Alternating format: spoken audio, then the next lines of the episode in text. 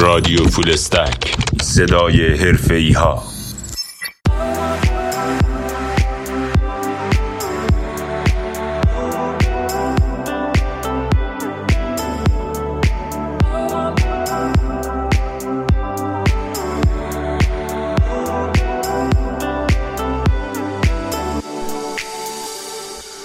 به نام خدا شنونده های عزیز رادیو فولستک سکان آکادمی سلام.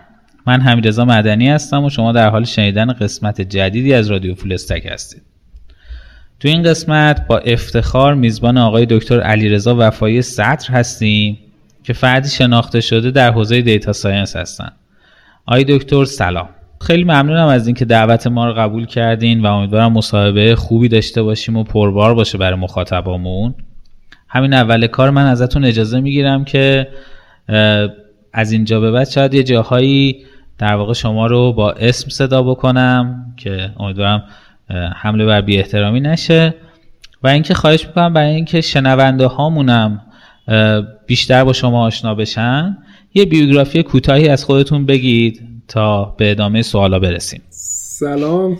من راستش اولا که خیلی متشکر نه اصلا هیچ چیزی نیست. من اتفاقا با علیرضا معمولا راحت ترم و من همیشه به دوستانم میگم میگم من همه دوستای من و هر کس دیگه قبل از اینکه مهندس بشه دکتر باشه نمی‌دونم هر چی باشه معمولا خودشه به خاطر همین اون اون مهمتر از اون عنوانیه که آدم می‌گیره.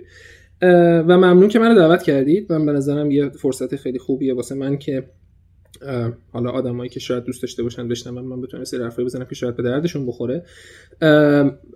در مورد خودم اگه بخوام بگم من با جز یعنی در حقیقت اوورویو های مختلفی با میزان دیتیل مختلف از خودم تو ذهنم. یا سعی می‌کنم یکیشو بگم که احتمالا جزئیات مرتبط داشته باشه.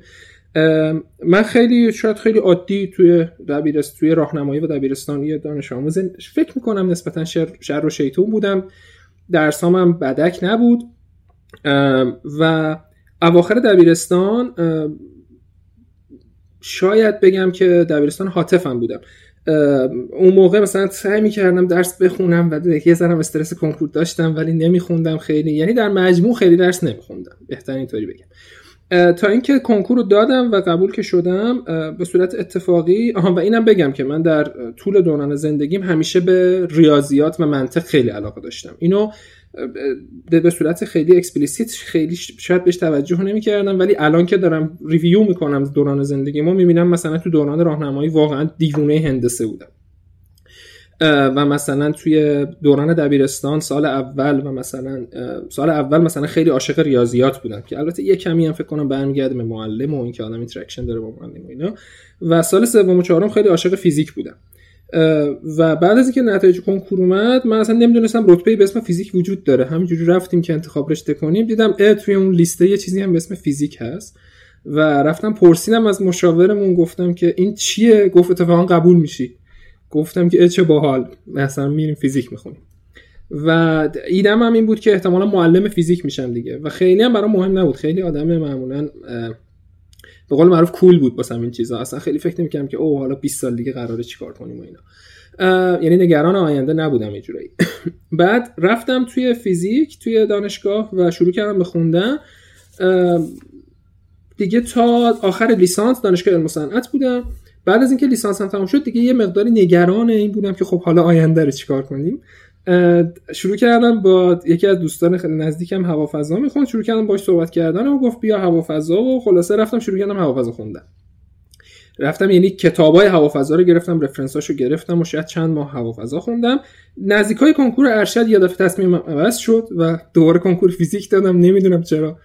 و دوباره کنکور فیزیک قبول شدم ارشد و نتایج که اومد نگاه کردم دیدم بعد جالبه من اصلا از فیزیک تئوری متنفر بودم. یعنی شاید به این دلیل بود که اصلا می‌خواستم که چیز کنم. می‌خواستم که عوض کنم رشتم چون می‌خواستم این practical باشه. بعد رفتم دیدم که قبول شدم فیزیک گرانش. مثلا هیچ ایده ای نداشتم گرانش چیه. اینا رو میگم به خاطر اینکه بچههایی که فیزیک می‌خونن معمولا یا گرانش می‌خونن مثلا طرف از دبیرستان می‌دونسته نسبیت اینشتین چیه و دوست داشته که عاشقانه بره نسبیت اینشتین بخونه. و من هیچ ایده ای نداشتم که این چیه. و وقتی دیدم توی یادم قشنگ وقتی توی صفحه وبسایت سازمان سنجش دیدم که گرانش قبول شدم اصلا تعجب کرده بودم از اینکه گرانش چرا باید فوق لیسانس داشته باشه. مگه مثلا F مساوی M1 M2 بر مثلا G M1 M2 بر آردون نیست؟ این که دیگه دو سال میرن چیکار می‌کنن؟ هی مثلا توزیع میدان گرانشی رو واسه اجسام مختلف حساب می‌کنن. و خیلی خلاصه اصلا یه دوره دپرشن داشتم و رفتم شروع کردم توی شروع کردم درس رو ولی از اون طرف شروع کردم به نگوچییت کردم واسه اینکه برگردم دانشگاه علم و صنعت چون شهید بهشتی قبول شده بودم. و دانشگاه علم و به من چراغ سبز داده بود که بیا می‌تونی عوض کنی دانشگاه تو و بیا اینجا اتمی مولکولی بخونی. تا اینکه یه دفعه اونم کنسل شد و من موندم و فیزیک تئوری. و دیگه چیز کردم دیگه گیواب کردم شروع کردم یه سری کتابای فیزیک تئوری رو گرفتم خوندن. کم کم مثلا یه کتاب راجع به سیاه چاله خوندم یه ذره راجع به نسبیت خوندم اینا و هی علاقمند و علاقمندتر شدم تا اینکه واقعا یعنی واقعا احساس می‌کنم این توصیف دقیقیه که فالین لاف کردم با فیزیک تئوری. یا و اینجوری بود که من اینو همیشه باز مقایسه می‌کنم میگم من دو سال ارشد بیشتر از تمام چند سال قبلش درس خوندم پنج سال و سه سال هشت سال و چهار سال دوازده سال و دوباره یه دونه چهار سال 16 سال. من دو سال ارشد بیشتر از مجموع اون 16 سال درس خوندم. یعنی درس خوندم همش discussion می‌کردیم با دوستان وامیستادیم راجع مثلا نظریه میدان ها شروع می‌کردیم صحبت کردن نظریه گرانش صحبت می‌کردیم اینا. و به اینجایی رسید که می‌گفتم من اگه ده بار دیگم به این زندگی برگردم دوست دارم فیزیک theory بخونم. انقدر. یعنی و به همه می‌گفتم. می‌گفتم فیزیک theory مثل مثلا drug میمونه. شما دوست نداری بری سمتش ولی وقتی میری توش واقعا معتادش میشی و خیلی جالب بود واسه من. و احساس می‌کنم واقعا عوضم کرد. یعنی آدم واقعا نگاه تحلیلی فیزیک عوضش می‌کنه. خلاصه تو همون دوران این شانس رو داشتم که با استاد راهنمایم آشنا بشم و ایشون علاقهش این بود که بین برنامه نویسی و فیزیک کار کنه. من از بچگی به کامپیوتر علاقه داشتم و این علاقه رو معمولا با لباس بازی کامپیوتری نشونش می‌دادم. ولی خب از همون موقع دوست داشتم هی سر و کله بزنم با تمام سافتورهای مختلف و اینا. تا اینکه اون موقع اصلا من خیلی دیر واقعا دیر. اینی که از افسوسام اینه که دیر با برنامه نویسی آشنا شدم تو دوران ارشد. و اون موقع دیگه شروع کردم به برنامه نویسی که Fortran معمولا چیزیه که usually آدما استفاده می‌کنن توی مثلا science دیگه از اون موقع که شروع کردم دیگه احساس کردم چقدر علاقمند به برنامه نویسیم. و چقدر اینکه آدم یه چیزی رو می‌نویسه واسش جذابه و یه محصول بدونن تولید می‌کنه. دیگه از اون موقع بیشتر کارام هی رفت سمت برنامه نویسی تو دوران مستر نصفش رو درگیر برنامه نویسی بودم. بیشتر یعنی دیگه تو دوران دکترا بیشتر کارام برنامه نویسی بود تا اینکه فیزیک باشه و تحلیل داده بود یه جورایی. و خب این داستانم این طرف خریدار داشت. من ویزیت رفتم مثلا با سه تلسکوپ ها و اینا. حالا کسی بشناسه SKA و بعد از اون هم دوران پستاک اولم چون یه ذره دستم بازتر بود. یعنی postdoc آزادی عمل داشتم IPM بودم. اونجا دیگه شروع کردم خیلی بیشتر data science کار کردن. دیگه یک workshop آماده کردم و سعی کردم درس بدم به خاطر اینکه دوست داشتم متوجه بشم احتمالا مسیر data scientist شدن چه شکلیه. و به بقیه هم یه ذره نشونش بدم تا اینکه الان تو postdoc دومم هستم و هی هر روز بیشتر دارم میرم سمت شاید کارهای industry based و کارهای health based از نظر اینکه data science مرتبط باشه باهاشون و هی دارم کم کم از فیزیک میرم بیرون. آره خلاصه الان شکلی شده. بسیار عالی. و الان کجا هستید و چه می‌کنید؟ الان من دانشگاه ژنو اینجا یه position یه برای تلسکوپ HIRAX باز. و اینجا کار من یه جورایی باز تحلیل داده است. براتون از موفقیت می‌کنم. تو این بیوگرافی که تعریف کردید برامون یه جایی به نظر می‌رسه که یه تغییری تو مسیر زندگی شما اتفاق افتاده. اونم جاییه که یه دانشجویی که دیگه عاشق فیزیک شده به پیشنهاد و به خاطر علاقه استاد راهنمایی که داره وارد حوزه برنامه نویسی و تحلیل داده میشه. ممنون میشم اگه درباره این نقطه یه ذره با جزئیات بیشتری برامون توضیح بدید. یه چیزی هست. من احساس می‌کنم شاید یک ارتباط ظریفی وجود داره بین فیزیک و این کاری که من دارم تو برنامه نویسی می‌کنم. و شاید یه ارتباط ظریفی هم بین برنامه نویسی و خود من وجود داره. اون ارتباطی که بین فیزیک و برنامه نویسی وجود داره که باعث شد من خیلی احساس نکنم دارم از فیزیک میرم بیرون این بود که خب من داشتم data science کار می‌کردم. و دارم می‌کنم. و data science یه جورایی تلاشش عموما یعنی شاید 90 درصد شاید شاید 100 درصد با یه, با یه نگاهی از تلاشش اینه که بتونه پدیده های اون بیرون رو مدل کنه. و تمام تلاشش اینه که بتونه حالا آنالیز کنه مدل کنه اگه می‌تونه predict کنه. این دقیقا همه فیزیکه یعنی فیزیک همش همینه. شما تمام تلاش تو فیزیک اینه که از ابزار ریاضیات استفاده کنی حالا احتمالا منطق هم باید داشته باشی. بعد مثلا بتونی طبیعت بیرون رو مدل کنی و تنها تفاوته که این دوتا با هم دیگه دارن interpretation یعنی شما تو فیزیک لذت می‌بری. من هنوزم خودم غرق لذت میشم وقتی یه نفر این کار می‌کنه. لذت می‌بری که حالا می‌تونیم امتحانش هم بکنیم. وقتی می‌بینی که جزئیات یک نظریه چجوری میشینن کنار هم و, به شما یک داستان رو بیان می‌کنن که این داستان make sense می‌کنه واسه اینکه مثلا شما چرا الان اینجایی؟ یا مثلا چرا این میزه رو وقتی من دست بهش می‌زنم دستم نمیره تو میز. وقتی آدم احساس می‌کنه این understanding نسبتا عمیقتر رو پیدا می‌کنه نسبت به این اجزا این interpretation خیلی جذابه. این چیزیه که الان خب machine learning و نمی‌دونم data science و اینا دارن هی سعی می‌کنن برن به سمتش که interpretable model و expand explainable machine learning و اینجور چیزا. واسه همین احساس می‌کنم من یه پیوند عمیق بین این دوتا وجود داره و من به عنوان یه آدمی که شاید physicalist مقدار احساس می‌کنم data science یه درصد بسیار بالایی اصلا فیزیکه. این یه،, یه side داستان بود که باعث شد من بتونم خوب با این داستان با این کنار بیام و خیلی راحت بکشم و احساس نکنم دارم از فیزیک خیلی میرم بیرون. یه ساید دیگه داستانم احساس می‌کنم اون علاقه عجیبی که من داشتم به تولید. یعنی من خیلی آره فکر کنم خیلی اینو دارن. شاید اصلا یه چیزی باشه که تو همه بشر باشه. خیلی من دوست دارم. یعنی من همیشه این مثال می‌زدم که یه نفر که مجسمه می‌سازه یه ساختمون می‌سازه مثلا یه برج 100 طبقه طراحی می‌کنه و می‌سازه و تو تمام جزئیات ساختش هست. وقتی مثلا دو سال بعد به اون برج نگاه می‌کنه لذت می‌بره. میگه این چیزیه که از من مونده. من اگه نبودم این نبود. و این احساس لذت به آدم میده. نکته ای که هست اینه که تو دنیای برنامه نویسی و به صورت خاص data science شما این قابلیت رو داری که خیلی این کار رو با هزینه کمی انجام بدی. یا یه آزمایشگاه خیلی بزرگ در دستته. باز شبیه فیزیک میشه. یعنی شما شاید یه آزمایشگاه بزرگ بخوای setup کنی باید بری چند مثلا میلیون دلار پول بگیری. ولی توی برنامه نویسی تو شبیه سازی این هزینه یه دفعه کلی کاهش پیدا می‌کنه و شما آزادی عملت زیاد میشه. به خاطر همین اون passion ی که داری واسه اینکه چیزی رو تولید بکنی و بعد بهش نگاه بکنی مثلا به قول معروف GitHub repository تو نگاه کنی ببینی این package رو من نوشتم. این خیلی به آدم لذت میده و هی motivate می‌کنه آدمو که هی بره جلوتر.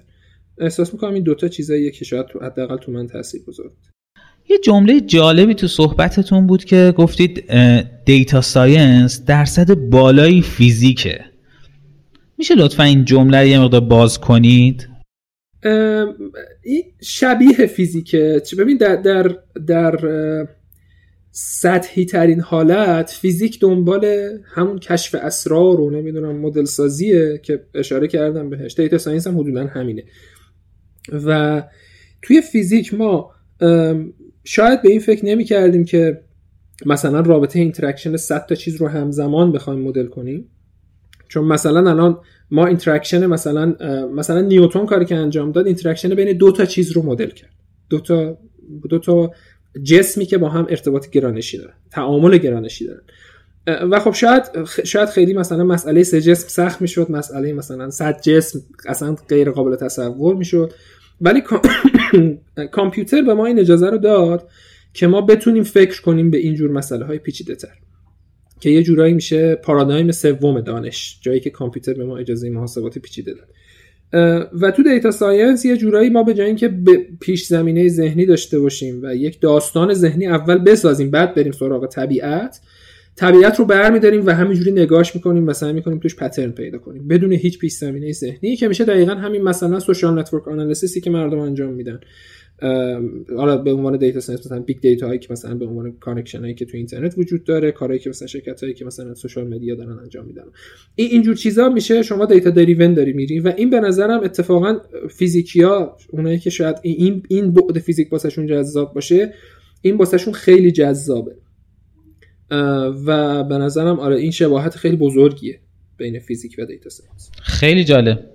حالا که با آقا علیرضا آشنا شدیم که تا postdoc تو رشته فیزیک تحصیل کرده. و از طرفی هم کلی کارهای جالب و در واقع کارهای جالب و زیادی توی data science انجام داده. این آقای علیرضا خودش یه فیزیکدان می‌دونه یا یه data scientist؟ توی کدوم یکی خودتون رو موفق تر می‌دونید؟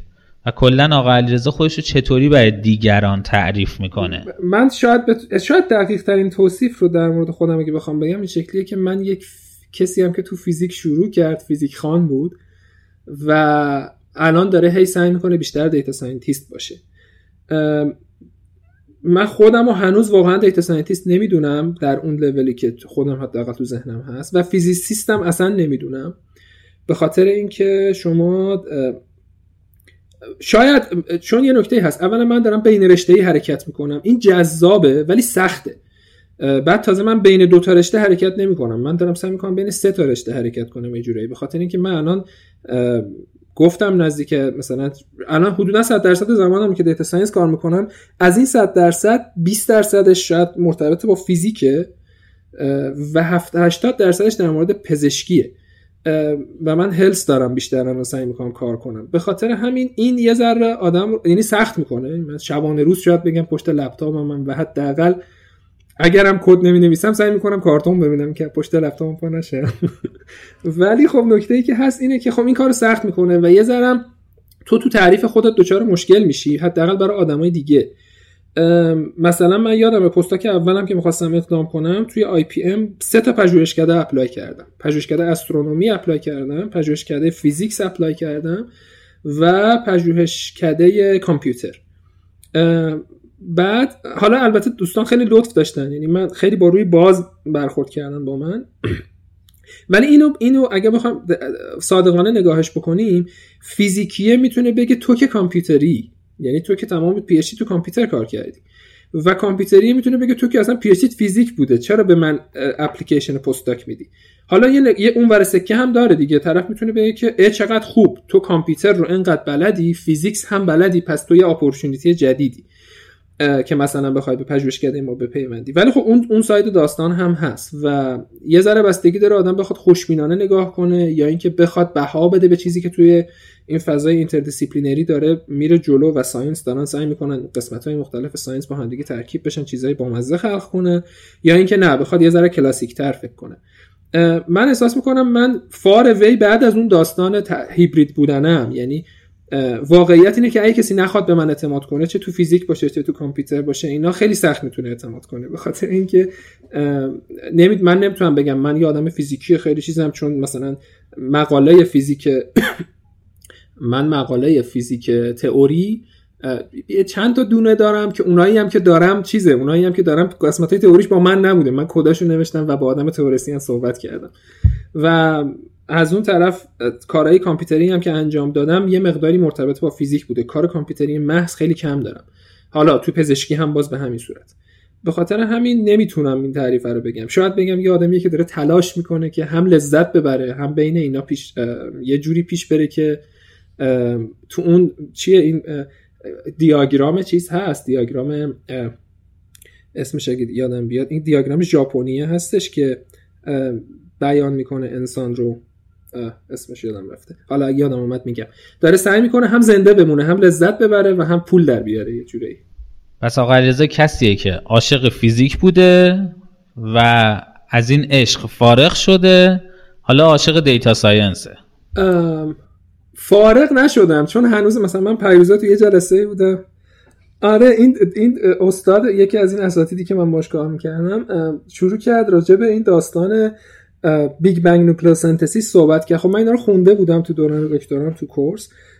ولی دوباره که واسم بیان کرد که چجوری حساب می‌کنیم مثلا درصد هیلیوم عالم نسبت مثلا به درصد هیدروژن چجوری حساب میشه. و بعد فیزیکیا معمولا اینا رو دوست دارن. کسی که ذره کنجکاون مثلا میگن خب حالا اگه یه ذره مثلا مثلا فلان انرژی رو دستکاریش بکنیم الان مثلا حیات اینجا نبود. بعد آدم به اینا که فکر می‌کنه نمی‌دونم چرا ولی مثل مخدر میمونه. آدم دوست داره بیفته رو تخت اصلا فقط بشینه به این سناریوهای مختلف فیزیکی فکر کنه. هنوز خیلی لذت می‌برم از این بحثای theoretical physics. ولی خب از یه طرفی هم اعتقاد دارم که ما انقدری که داریم فیزیکی تولید می‌کنیم چه تو ایران چه خارج از ایران توی سیستم آکادمیک فیزیکی احتیاج نداریم. یعنی اصلا شاید از نظر official انقدر بودجه تعریف نشده واسه این همه دانشجوی فیزیک و خیلی از رشته های دیگه شاید مخصوصا بچه‌ای که fundamental science ن که بخوان چیز کنن که بخوان وارد همون یعنی تو همون حیطه بمونن. انقدر بودجه معمولا اصلا اختصاص داده نمیشه. اگه بخواد یه ذره realistic تر باشه سعی می‌کنه بره جایی که یه ذره اقیانوس آبی تره شاید یه،, یه شاید این کاری که من کردم یه ذره از این نظر هوشمندانه بود. خیلی عالی. حالا که بیشتر باهاتون آشنا شدیم اگر موافقید که وارد فاز بعدی سوالاتمون بشیم فکر کنم با یه تعریف اگر وارد بحث بشیم خیلی خوبه. تعریف زیادی از data science مطرح میشه که شاید هر گروهی هم با طعم خاصی این تعریف رو انجام میدن. ممنون میشم شما هم برامون data science رو تعریف کنید. راستش اینم یه سوال tricky ه به خاطر اینکه data science وقتی متولد شد آدم های مختلفی به قول معروف اسمش چیه؟ این adoption ش رو به عهده گرفتن. یعنی گفتن این مال ماست. مثلا business به نظرم claim داره روش.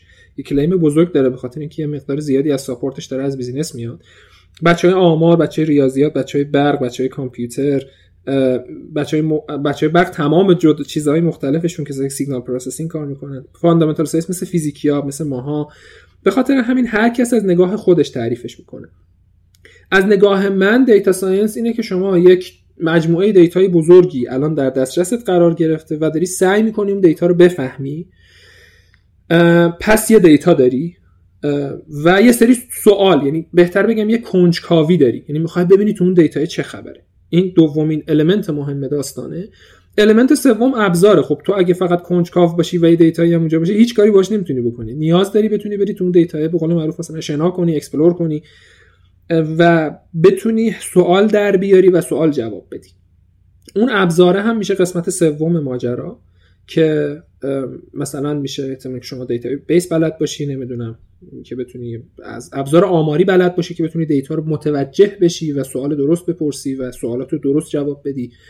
به خاطر همین من من تعریفم از data science اون این سه تا element کنار هم دیگه و یه اون فردی که داره سعی می‌کنه این ارتباط رو بین این سه تا برقرار کنه میشه data scientist حالا ممکنه شما تو اون مسیر یه جاهایی نیاز داشته باشی بیشتر database سر کله بزنی یه جاهایی بیشتر نیاز داشته باشی بری مثلا deep learning یاد بگیری یه جاهایی اتفاقا من اینو خیلی تاکید می‌کردم معمولا با آدمایی که اینو بحثش می‌شد.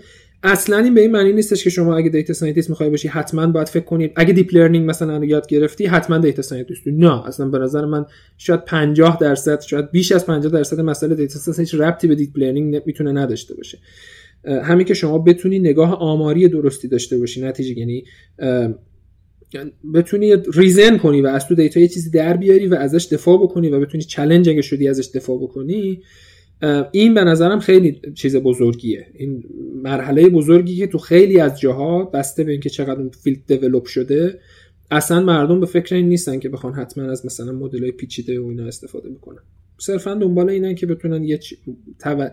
understanding ی از data داشته باشن و قدم به قدم برن جلو. به خاطر همین این هول بودنه که آدم بپره سر مثلا مثلا computer vision و بعد احساس کنه data scientist رو من خودم منتقدشم. و به نظرم data science اون اون حس اینه که تو این سه تا element رو کنار هم بذاری و بخوای روش کار کنی که چیزی از توش در بسیار عالی. شما جایی از صحبتتون گفتید که خودتون data scientist حداقل تو اون ابعادی که تو ذهنتون هست نمی‌دونید. از نظر شما data scientist چه کسیه و چه ویژگی داره؟ خب این جواب رو من از سه تا ویو می‌تونم جواب بدم این سوالو. یه view business ه یعنی تعریف business های مختلف از اینکه شما data scientist هستی یا نه. این یه ذره تعریف به نظرم official شاید بیمعنی اصلا خیلی از جاها. یعنی busin... تو business مثلا شما اگر سابقه کار data science داشته باشی data scientist ی مثلا یا اگه مثلا حالا اخیرا چون اینا که دارم میگم rough ه ها. خیلی از جاها شاید اتفاق نیفته. کسی که حالا بعدا business ی هم به این گوش میدن نگن داره مثلا چرا اینجوری میگه. تجربه من حداقل feeling من این بوده که تو business آدما خیلی واسهشون این مهمه. بعد نکته بعدی این که البته خب اخیرا رشته آکادمیکش هم اومده. مثلا یه دونه مثلا internship یا یه دونه master data science رفته باشی کم کم مثلا به عنوان یه junior data scientist می‌تونی شناخته بشی.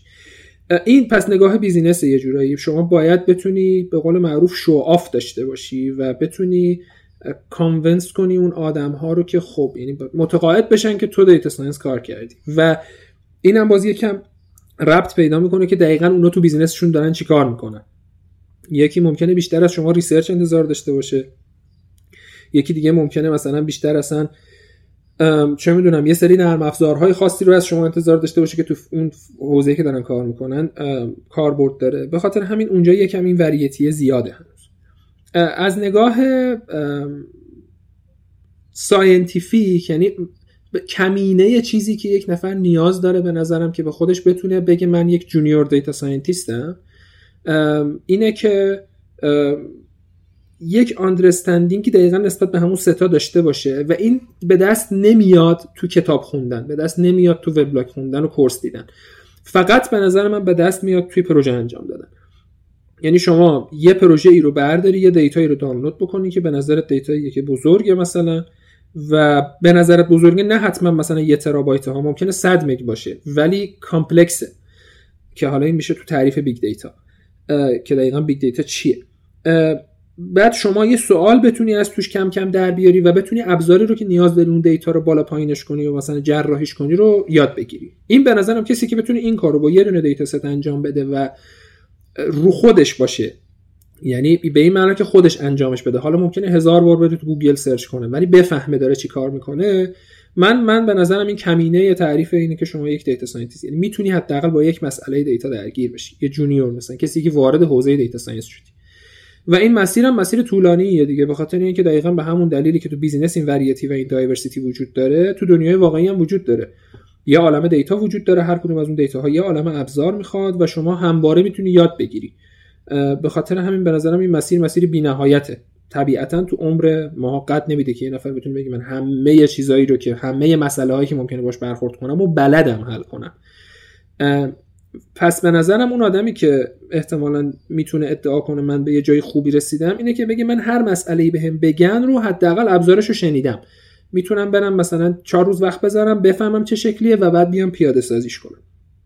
این به نظرم یه جای خوبیه state خیلی خوبیه. یعنی شما دیگه احساس نمی‌کنی اگه این مسئله ای بهت بدن با دیوار برخورد کردی. راحتی میری می‌خونی راجبش research می‌کنی و بهش حمله می‌کنی.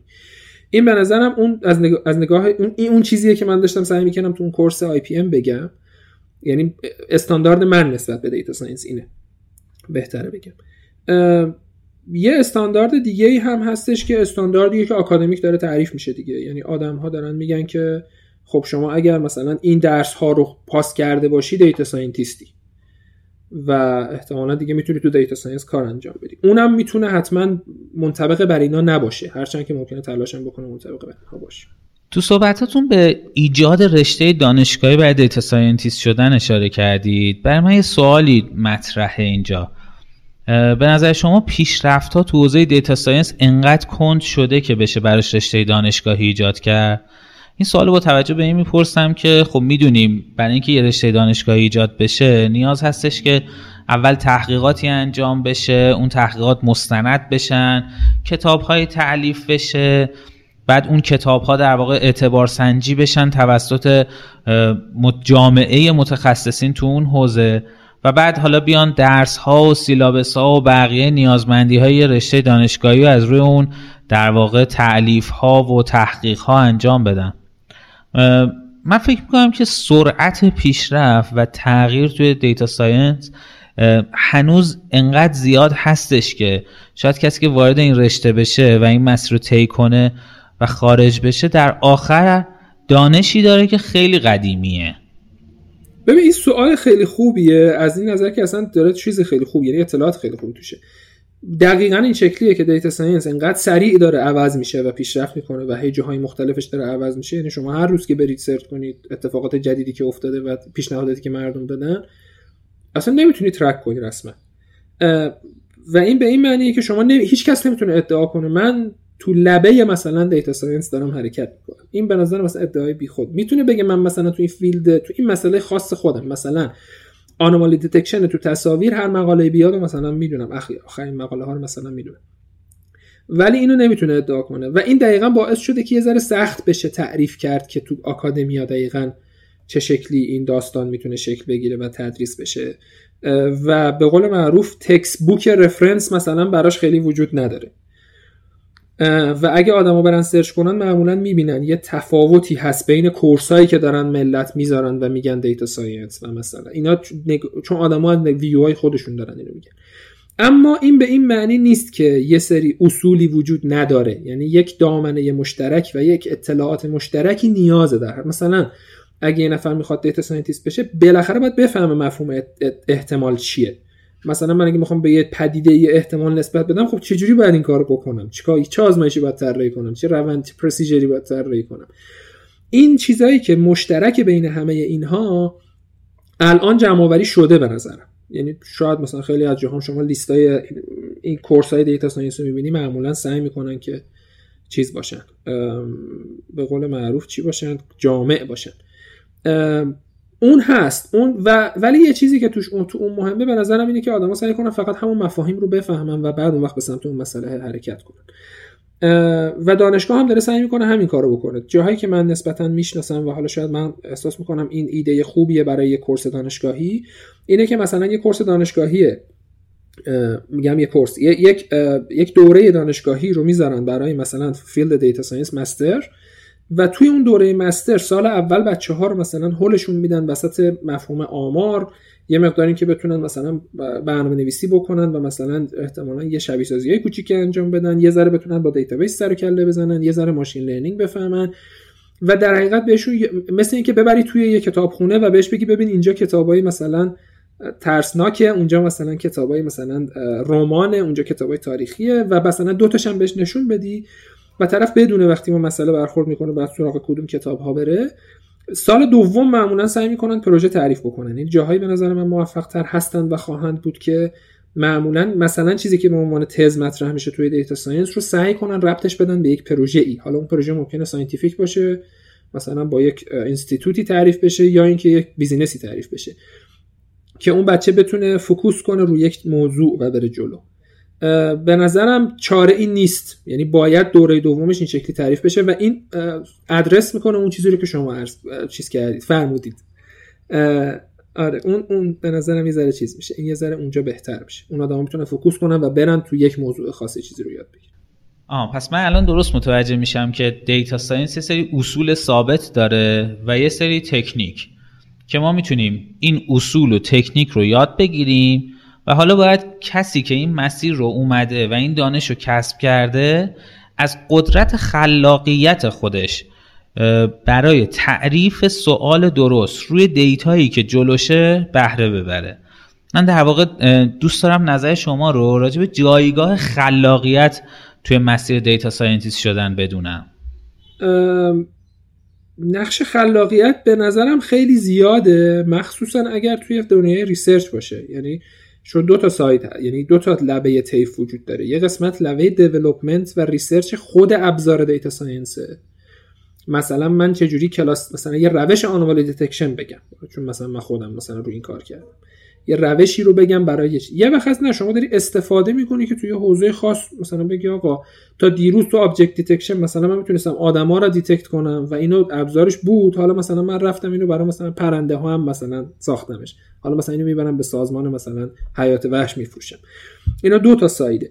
اگه بخواید توی side دوم کار بکنید که نزدیک به practice آدم ها اتفاقا کم به نظر من اصلا اونجا خیلی توصیه نمیشه آدم ها زیادی حتما خیلی کنجکاوی به خرج بدن چون اونجا معمولا delivery مهم میشه.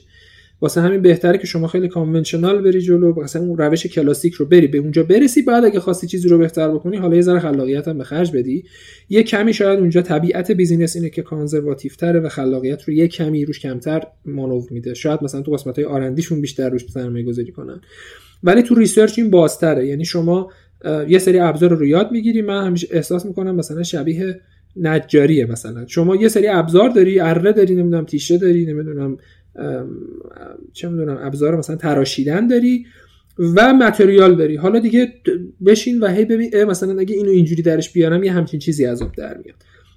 و اونجا میشه اختراع کرد یه جوری. شما هی ترکیب می‌کنی ابزار مختلف و مثل آشپزخونه تور مثلا. چیز مواد اولیه مختلف داری. می‌تونه recipe ایی رو که موجوده بری باش سر کله بزنی. طبیعتا اگه مهمون داشته باشی چیز عجیب غریب در نمیاری. ولی ممکنه خودت خونه باشی حوصلت سر بره مثلا و چهار تا چیزی رو با هم ترکیب کنی که خوشمزه نشه. این بیشتر سمت research این شکلی شاید اتفاق بیفته و خلاقیت بیشتر درگیر میشه. و هم هنوز من من همین همین 2021 ایده هایی رو دیدم که وقتی دیدم و دیدم چه نتایج باحالی دادن بعد گفتم اه چقدر این ایده ساده ای بوده و چقدر طرف جالب فکر کرده. یه چیز خیلی ساده مثلا یه جمع و تفریق اون وسط اضافه کرده و یه دفعه چیز جالبی در اومده. به نظرم هنوز این مثلا حالا این یه ذره قدیمی تره مثلا ایده mixup و که من دیدم این ایده mixup این شکلیه که شما مثلا چند تا کلاس داری می‌خوای با هم سر train شون بکنی.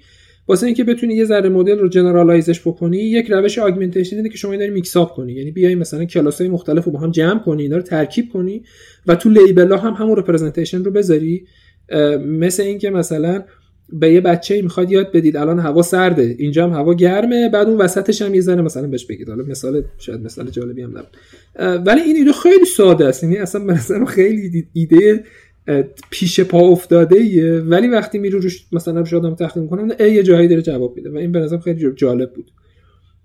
آره این به نظرم خیلی بامزه یا مثلا آره کسی دوست داشت بار این ایده مثلا Barlow Twins چیز جالبی بود. خیلی حالا recent ترش کسی بخواد ببینه. Barlow Twins توی self-supervised learning خیلی به نظرم ایده جذابی بود و خیلی به نظرم اصلا چیز بدیهی بود اون ایده. یه جایی از صحبتاتون شما گفتید که data science در حال تغییره. ممنون میشم. اگه یه مقدار بیشتر درباره این تغییره برامون بگید. طبق تعریف خودتون از این علم data science یه data یی هست و مسئله که باید روی اون data تعریف بشه. حالا مشخصا سوال من اینه که این تغییری که از نظر شما توی data science داره اتفاق میفته و سرعتش هم خیلی زیاده چیه و دقیقا تو کدوم بخش از data science داره در واقع اتفاق میفته آهان این تغییر ببین یه سری چیزهایی وجود داره که ما خب هنوز باهاش سر و کله می‌زنیم. یعنی آدمای data science دارن باهاش سر و کله می‌زنن. حالا منم به عنوان یک عضو احتمالاً از اون جامعه. تو مسئله های مختلفشون. حالا اون چیزهایی که من دیدم مثلا تو حوزه که من بیشتر computer vision کار کردم. مثلا توی computer vision شما درگیر خیلی جاها هنوز آدما شاید یکم مسئله hyperparameter optimization واسه‌شون مسئله باشه. یا مثلا اینکه شما اگر labeling ت اون label های data یی که داری label های خوبی نباشه مثلا نویز داشته باشه یا اینکه اصلا label نداشته باشی یعنی این این چیزیه که بعضی از جاها رو شروع می‌کنه. یعنی آدما توی اون حوزه ها اگه کار بکنن دارن کار جدید می‌کنن و این واقعا تاثیر می‌ذاره رو بقیه کسایی که دارن توی حوزه کار می‌کنن مثلا همین self-supervised که من بهش اشاره کردم خیلی چیزیه که آدما الان دارن روش کار می‌کنن یا مثلا کلا چیزهایی که مرتبط با این شبکه های تخاصمیه یا GAN ها اینا چیزهای جذابیه. شما شاید از چند سال پیش هی می‌بینید دارن کارهای جدید می‌کنن توش و این ایده هایی که میاد جاهای دیگه data science رو تحت تاثیر قرار میده. نمونه که حالا من اخیرا مثلا اتفاق افتاده این این transformer ها و این ایده اینه که میان توی که توی NLP در حقیقت ابتداعا اومد و الان اومده توی computer vision و دارن ازش استفاده می‌کنن. و خیلی خیلی به نظرم یعنی مثال واضح تاثیرپذیری یک field از یه field دیگه است. که تو اون حوزه شما مثلا اینکه بتونی مثلا بین کامپوننت های مثلا اجزای جملت بتونی مثلا اگه فاصله هاشون زیاد میشه بتونی راحت مثلا روابطشون رو در بیاری و بدونی که دقیقا داری مثلا این اجازه رو به شبکه بدی که اجازه داشته باشه این روابط دور با فاصله های دور رو با هم دیگه کانسیدر بکنه. عین همین ایده بعد از اینکه اونجا واسه چیزی دیولپ میشه پا میشه میاد توی مثلا کامپیوتر ویژن و یه دفعه مثلا شما مثلا TransUNet داری که اون وقت بهت اجازه میده جاهای مختلف تصویر رو با هم دیگه component های مختلف تصویر رو که به صورت فضایی فاصله‌شون با هم زیاده رو بتونی ارتباطاتش رو consider بکنی و این یعنی تغییر دیگه. یعنی منی که تا دیروز واسه اینکه مثلا حتی منی که تو business شاید مثلا دارم سر کله می‌زنم تا دیروز روش کلاسیک این که بخوام مثلا یه شبکه segmentation بنویسم مثلا این بود که برم از چه می‌دونم سگنت استفاده بکنم یا یونت استفاده بکنم. حالا مثلا بعدا نسل جدیدترش. الان می‌بینم مثلا 2021 یه شبکه ای اومده ترانس یونت مثلا. میرم از اون استفاده می‌کنم. که جوابم مثلا پس داده. و این اِوولوشنه واقعا داره اتفاق میفته هی داره عوض میشه واقعیت. خیلی ممنونم. دو جا از صحبتاتون هم شما درباره آموزش دیدن افراد تازه وارد صحبت کردید. یکی اونجایی که درباره data scientist ها داشتید می‌گفتید و یکی هم وقتی که درباره course دانشگاهی data science صحبت می‌کردیم. برداشت من این بود که شما طرفدار رویکرد آموزش عملگرا یا hands-on که همون در واقع یادگیری بر پایه تمرینه هستید. اولا که خوشحال میشم بدونم برداشتم از این رویکرد شما درست بوده یا نه و ممنون میشم بهمون منابعی رو معرفی کنید که بتونیم بریم سراغ اون منابع و این وقتی که داریم می‌ذاریم برای اینکه یاد بگیریم خیلی بهینه تر مصرف بشه. اینکه من طرفدار رویکرد hands-on م خب دلیل اولش و طبیعی ترین دلیلش اینه که من bias م نسبت به این رویکرد چون خودم همینطوری وارد data science شدم. یعنی من که نرفتم دانشگاه computer science بخونم. من همینجوری هی سر کله زدم تو اینترنت چیز میزایی دیدم با هم ترکیب کردم مثل در حالا این این خب به خاطر همین از من شاید پذیرفته نباشه. یعنی من مثلا یه جایی باشه کنفرانس باشه که خب روش های تدریس data science من بیام از این دفاع بکنم من دارم صرفا ویو خودم میگم. ولی خب نکته اینجاست که من احساس می‌کنم در دنیای آموزش اصلا این اتفاق داره میفته یعنی خیلی از آدم ها روش های کلاسیک رو دارن هی سعی می‌کنن به قول معروف ببرن تو میدان و یه ذره hands-on ترش کنن. یعنی طرف ببینه واقعا سر کله بزن چون من این رو به وضوح حداقل در زندگی شخصی خودم دیدم توی data science یاد گرفتن. یعنی شما ممکنه بری یه زبان برنامه نویسی رو مثلا یه ماه بشینی بخونی. اصلا text manual ش رو کامل بخون. ماه بعد یادت رفته. مثل زبان یاد گرفتن شاید یه جوری شما اگه استفاده نکنی یادت میره. من من Fortran fluent مثلا کد می‌زدم. الان اگه یه نفر سوال Fortran ازم بپرسه باید برگردم برم کدای قدیمیمو بخونم. یه ذره یادم بیاد. خیلی فراره و طبیعی هم هست. حالا من اصلا چون اعتقادی هم به حفظ کردن ندارم به خاطر همین به نظرم هر چیزی رو که داری الان تا یه سال گذشته باهاش کار می‌کنی و package ی که develop کردی تویی. نه چیزایی که خوندی یا مثلا course ایی که گذروندی حتی certificate ممکنه بابتش گرفته باشی. این یه ذره در دفاع از این حالا سعی کردم یه ذره مستقل از اینکه خودم تو این حوزه اینطوری یاد گرفتم بگم. هرچند که رد نمی‌کنم یعنی آدما ممکنه که اونجوری یاد بگیرن و خیلی هم efficient باشه. ولی اگه بخوایم حالا بگیم که اوکی فرض می‌کنیم این روش روش خوبیه حالا چجوری شروع کنی؟ به نظرم بهترین روشش آه این یه, یه چیزیه که باز من باش برخورد کردم چون یه چیزی شاید من اشاره کنم بد نباشه. من همکاری هم می‌کنم با یک استارتاپ استودیوی توی ایران. که اینا دقیقا حوزه‌ای که من علاقه من اصلا یه جورایی با هم شروع کردیم که اینا حوزهشون حوزه ای آی و پزشکیه. سر همین داستان و علاقه من واسه اینکه هی دوست داشتم بچه ها رو motivate بکنم که بیان توی چیز بیان توی داستان data science به خاطر همین من یه ذره درگیر بودم با بحث آموزش data science توی اونجا یه تجربه که من بهش توجه کردم اینه که بچه ها دچار perfectionism میشن. یعنی احساس می‌کنن که خب من اگر اینو نفهمیدم پس نمی‌تونم برم سراغ مبحث بعدی.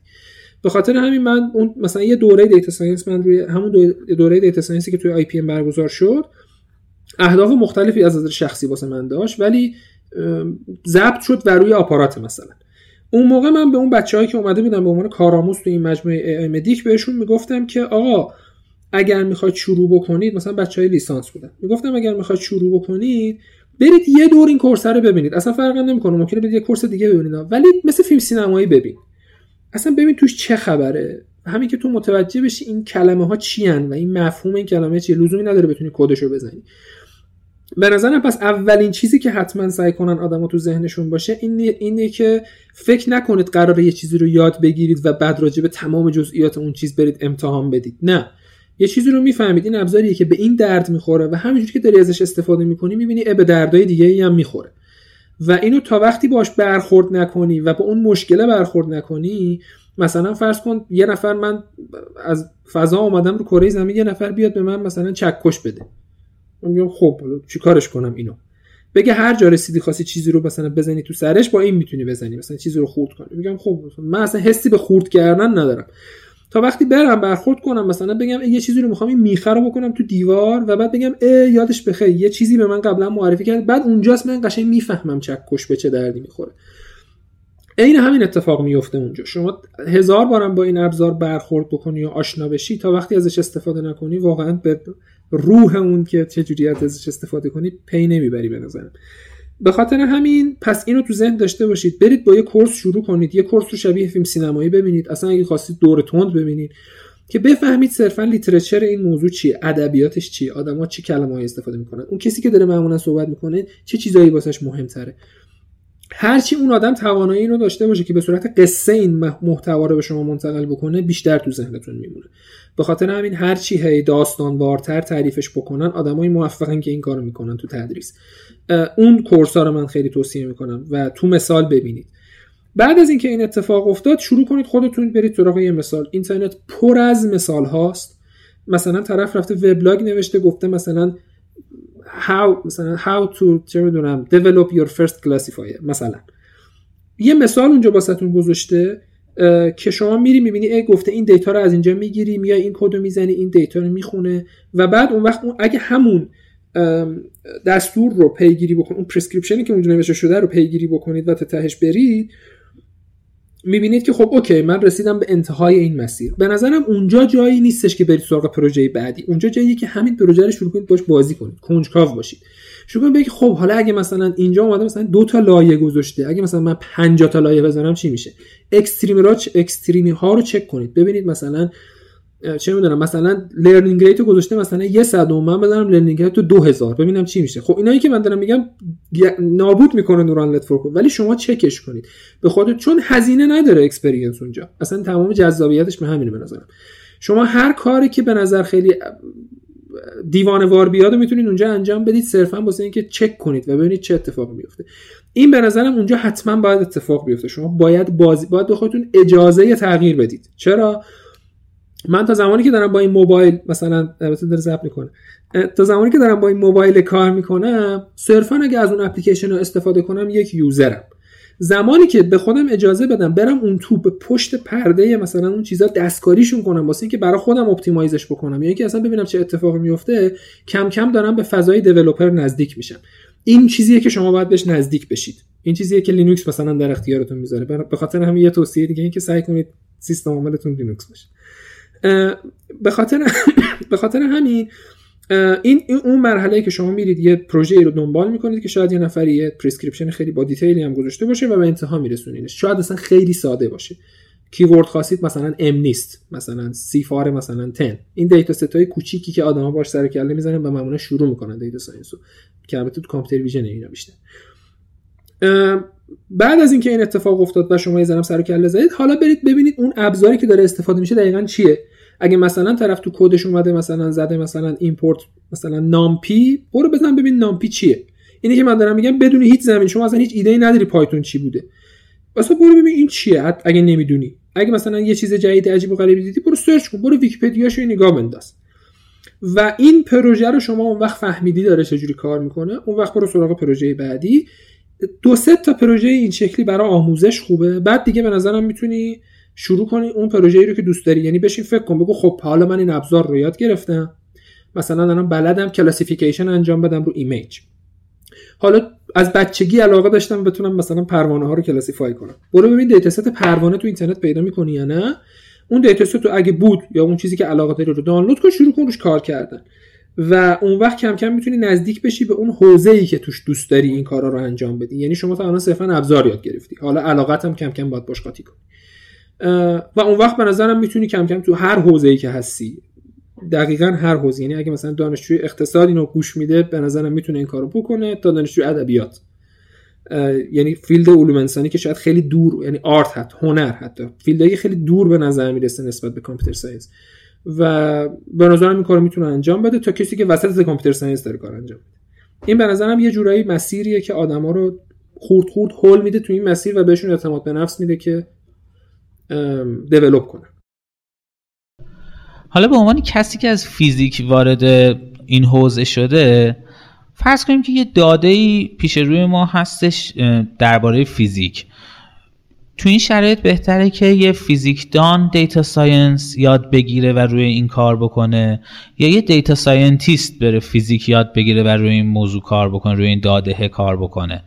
حالا این سوال من در واقع قابل تعمیم هست به بقیه رشته ها دیگه برای مثال مثلا یه کسی که هنر خونده بره مثلا data science یاد بگیره و روی داده هنری کار بکنه یا نه یک data scientist بره از هنر سر در بیاره و بیاد با اون داده سر و کله بزنه.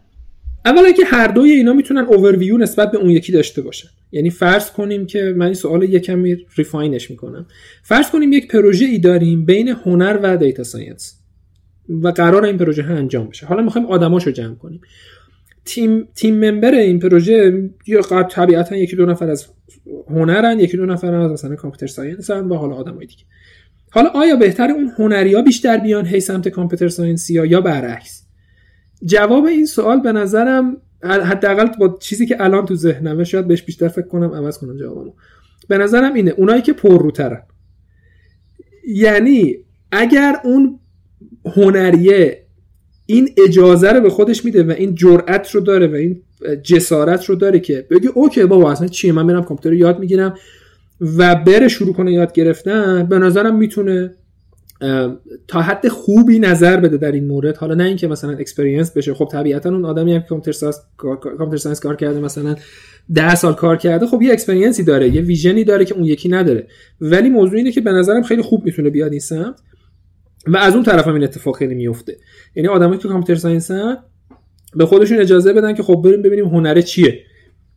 مثلا این چیزی که الان داریم روش کار می‌کنیم مثلا اگه قراره مثلا موسیقی تولید بکنیم مثلا با گن بریم ببینیم مثلا نوتای موسیقی چیه یه شارت ویدیو تو یوتیوب ببینیم و اینا.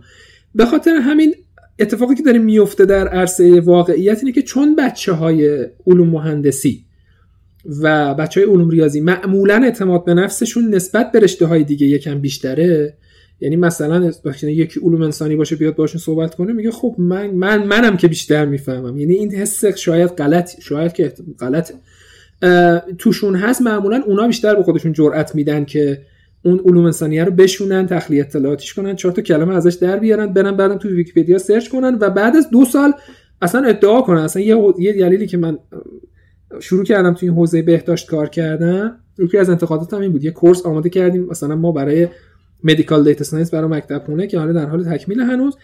دقیقا اصلا هدفش این بود.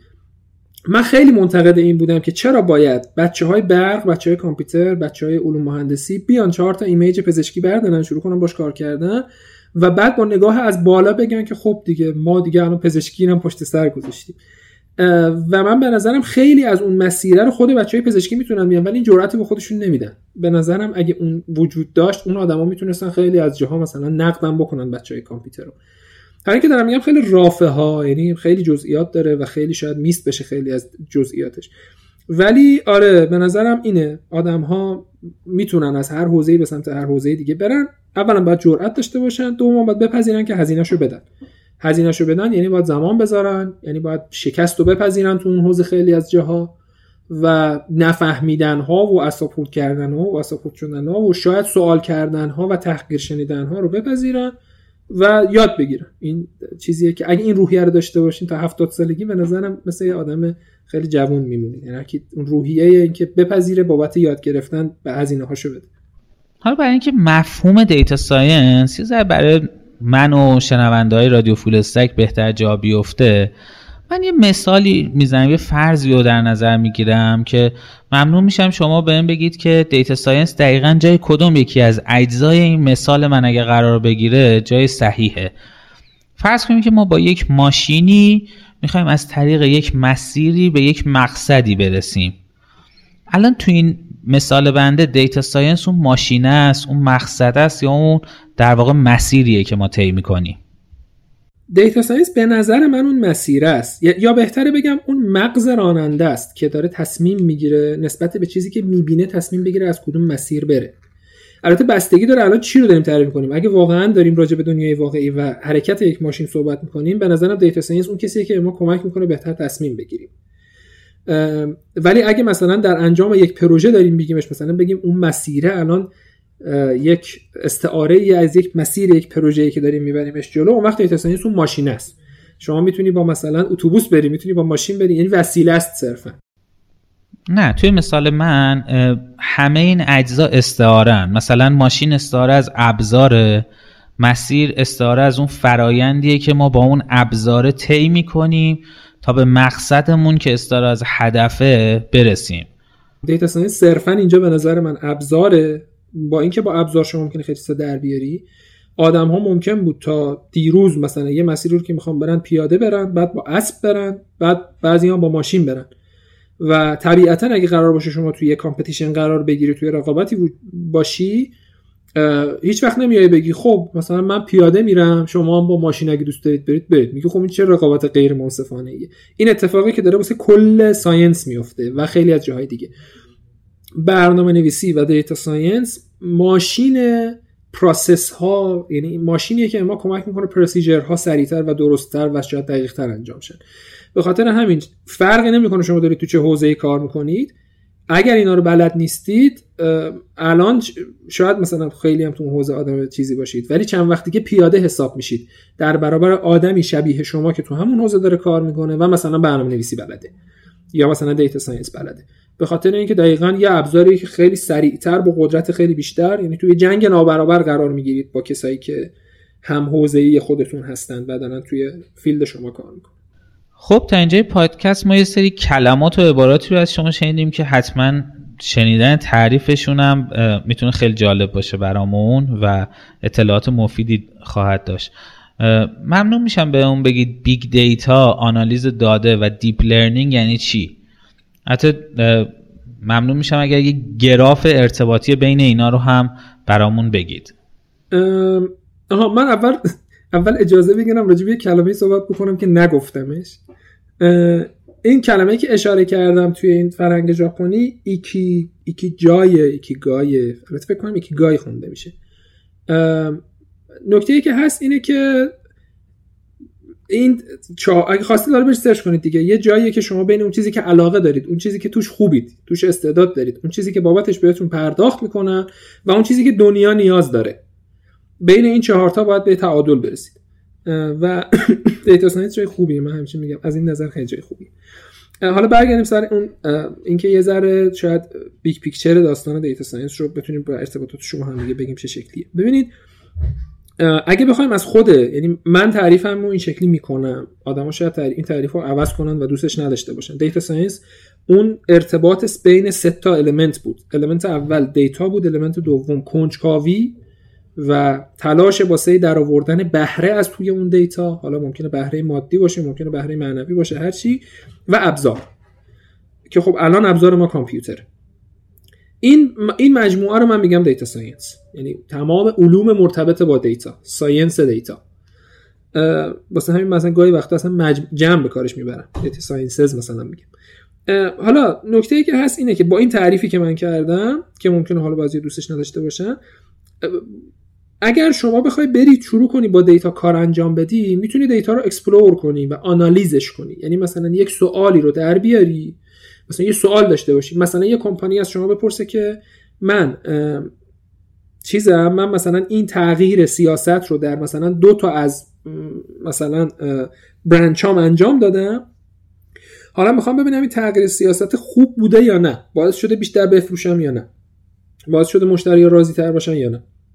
شما واسه اینکه بتونی به جواب این سوال برسی باید بریم اون دیتا های فروش و دیتا های رضایت مشتریان رو اینا رو آنالیز بکنی و یه جواب واسه اینا برگردونی. به خاطر همین طبق اسمش مثلا دیتا شما میری اون دیتا رو تحلیل می‌کنی و یه جوابی واسه اینا برمیگردونی.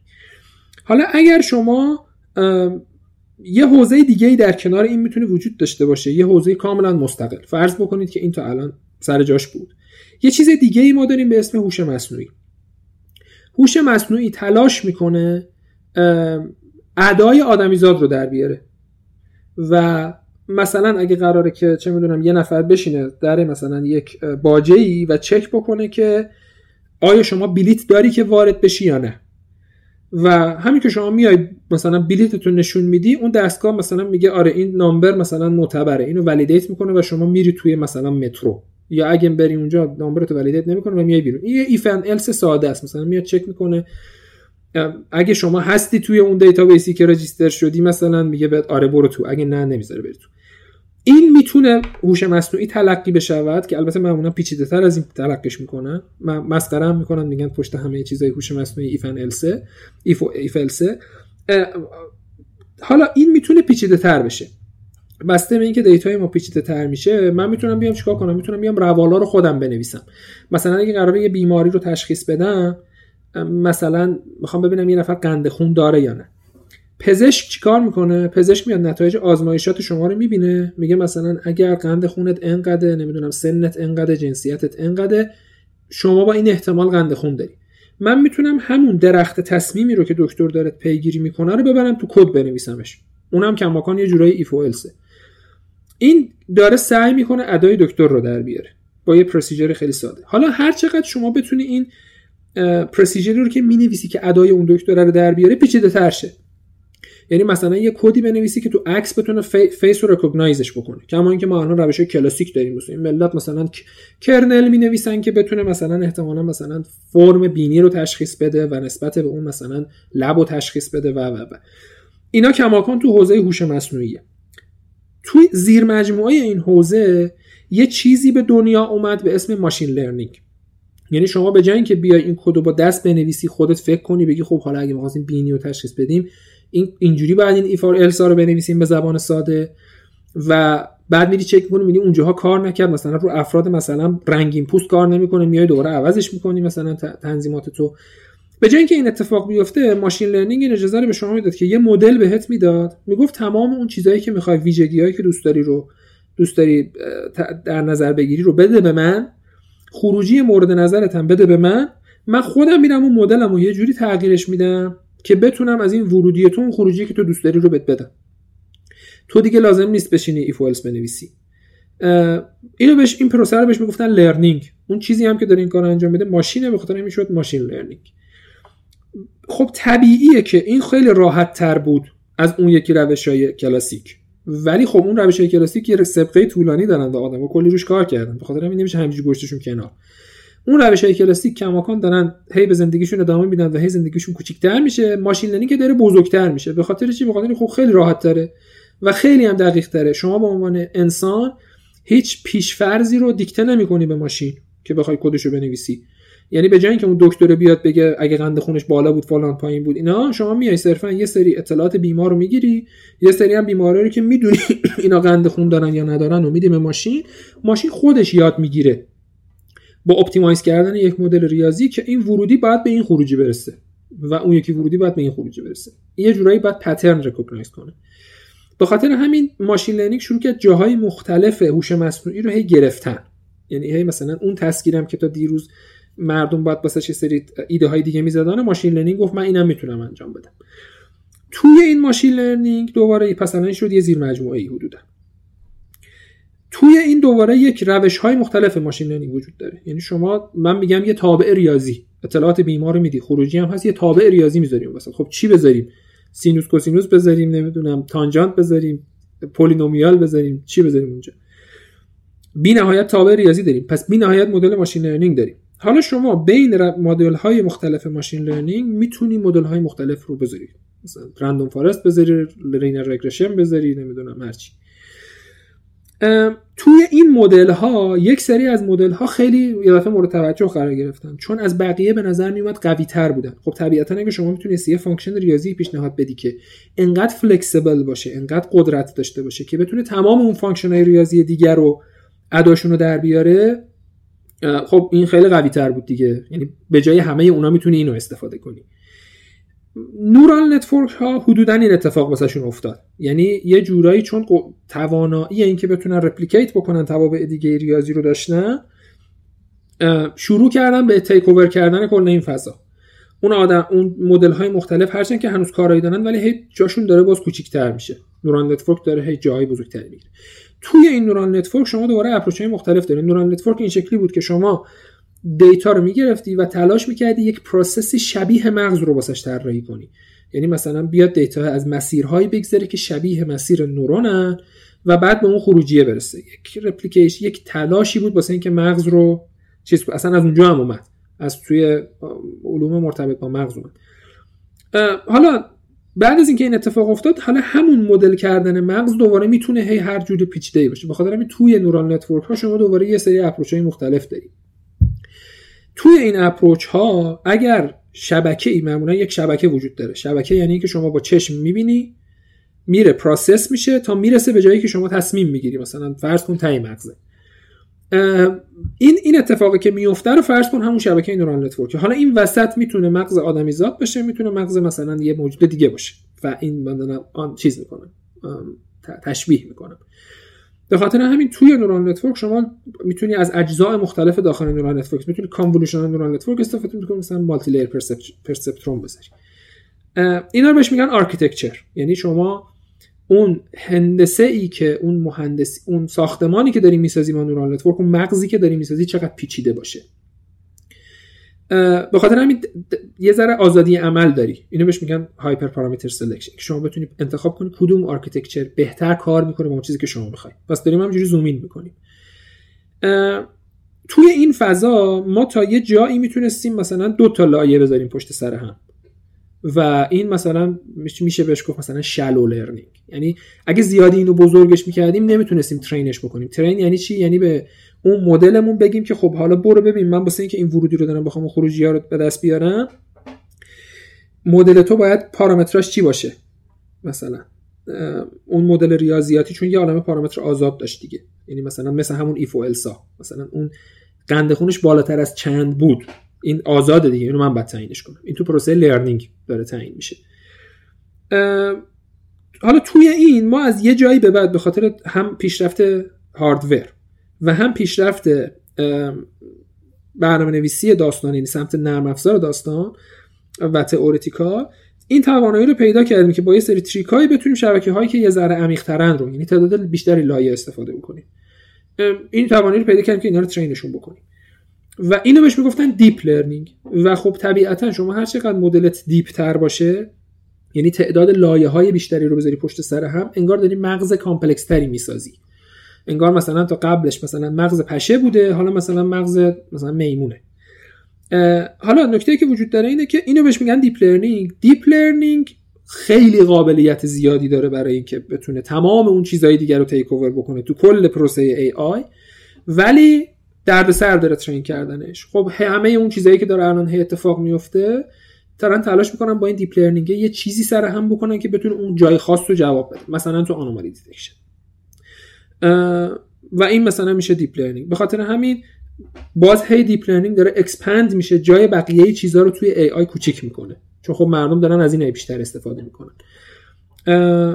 آره این میشه کل داستان AI حالا اون از اون طرف یه چیزی داشتیم به اسم data science که شما نیاز داشتی بتونی از تو data reason در بیاری نتیجه در بیاری و حالا قبلا صرفا می‌تونستی آنالیزش بکنی. حالا یه ابزاری هم داری به اسم هوش مصنوعی. این ابزار رو اگه بیاری بذاریش تو data science چقدر یه دفعه بهت کمک می‌کنه واسه اینکه بتونی مثلا بگی آقا من یه data یی دارم از user ای گذشته مثلا فیسبوک. حالا می‌خوام بر اساس چیزی که user ها دیدن و قرار ببینن. چون مثلا اگه من بخوام بگم مثلا user ای دو سال قبل فیسبوکو. میام میگم okay من اطلاعات یه سال اول رو استفاده می‌کنم مثلا برای یه فرد که داره فعالیت می‌کنه. یه ماه اولش استفاده می‌کنم واسه اینکه ببینم activity بعدی رو که الان already توی database من like ش کرده یا نه می‌تونم مدلی بسازم که اینو like کرده یا نه یا نه. بعد این مدل رو میرم میسازمش. مثلا از deep learning استفاده می‌کنم. حالا ممکنه من خیلی جا نکنم چون deep learning حالا همه جا هم دیگه نمی‌تونه کار. معمولا مثلا تو data ی tabular هنوز انقدر مثلا ما خوشحال نیستیم باهاش. ولی اگر این توانایی رو پیدا بکنی یعنی داری تو اون data یه خلق ارزش می‌کنی دیگه. هدف این بود که بتونی از اون data یه خلق ارزشی بکنی. یعنی چه خلق ارزشی کردی؟ یعنی اگر منی که میرم تو فیسبوک به عنوان user چهار تا مطلب می‌بینم لایک می‌کنم مطلب بعدی که فیسبوک به من نشون میده اون که من دوست دارم. مجبور نیستم تو این اقیانوس اطلاعات هی بگردم سرم مثلا به هزار تا سنگی بخوره تا اون چیزی رو که دوست دارم پیدا بکنم. یا مثلا بی می‌خواد به شما فیلم ریکامند بکنه. مثلا میری می‌بینی میگه آقا این فیلم خاصی رو که تو داری نگاه می‌کنی اطلاعاتشو می‌خونی آدمای دیگه مثل تو که اومدن به این علاقه داشتن به اینا هم علاقه داشتن. این مثلا یه یه یه یه چیزه یک اپلیکیشن شما می‌تونه تو data در بیاره. به خاطر همین یه مثال واسه اینکه اگر شما هوش مصنوعی رو نیاز داری پس بیاریش تو data science با اون تعریف data science که حالا ازش استفاده کنی. حالا خیلی از جاهای مختلف data science با داشتن data ها با داشتن سوالاتی که شاید تو ذهنت داری و ابزار که حالا هوش مصنوعی هم بهش اضافه شده خیلی کارهای عجیب و غریب می‌تونی بکنی. حتی تو آنالیز دیگه اون وقت می‌تونه بهت کمک کنه که حالا مثالاشو می‌تونیم تکنیکی تر بزنیم. امیدوارم که اوورویوی نسبتا واضحی باشه. خیلی خوب بود ممنونم ازتون.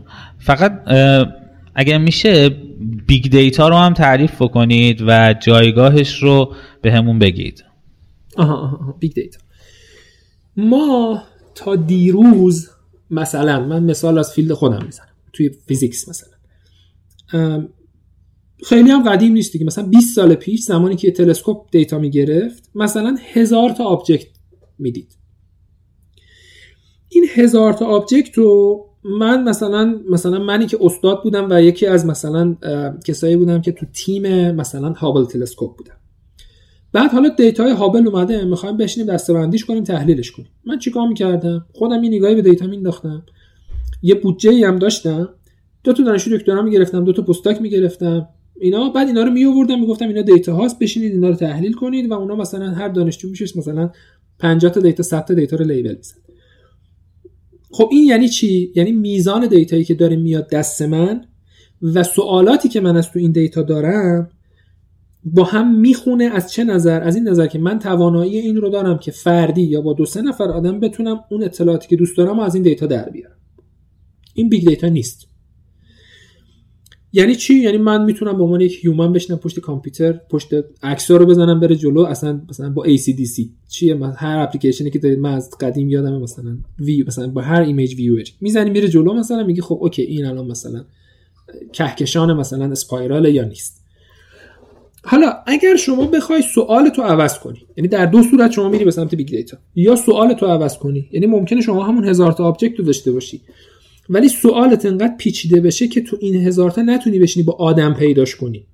یعنی مثلا می‌خوای ببینی که چه می‌دونم اگر من بخوام اینا رو از 500 تاش استفاده بکنم که اون مثلا 500 تای بعدی رو بدون اینکه هیچ کاری بکنم بتونم کلاسیفای کنم. یه مدل می‌خوام بسازم که بتونه کهکشان اسپایرال مثلا از کهکشان مثلا دیگه تشخیص بده. مثلا از 100 تا مدل کهکشان. 100 تا که نیست.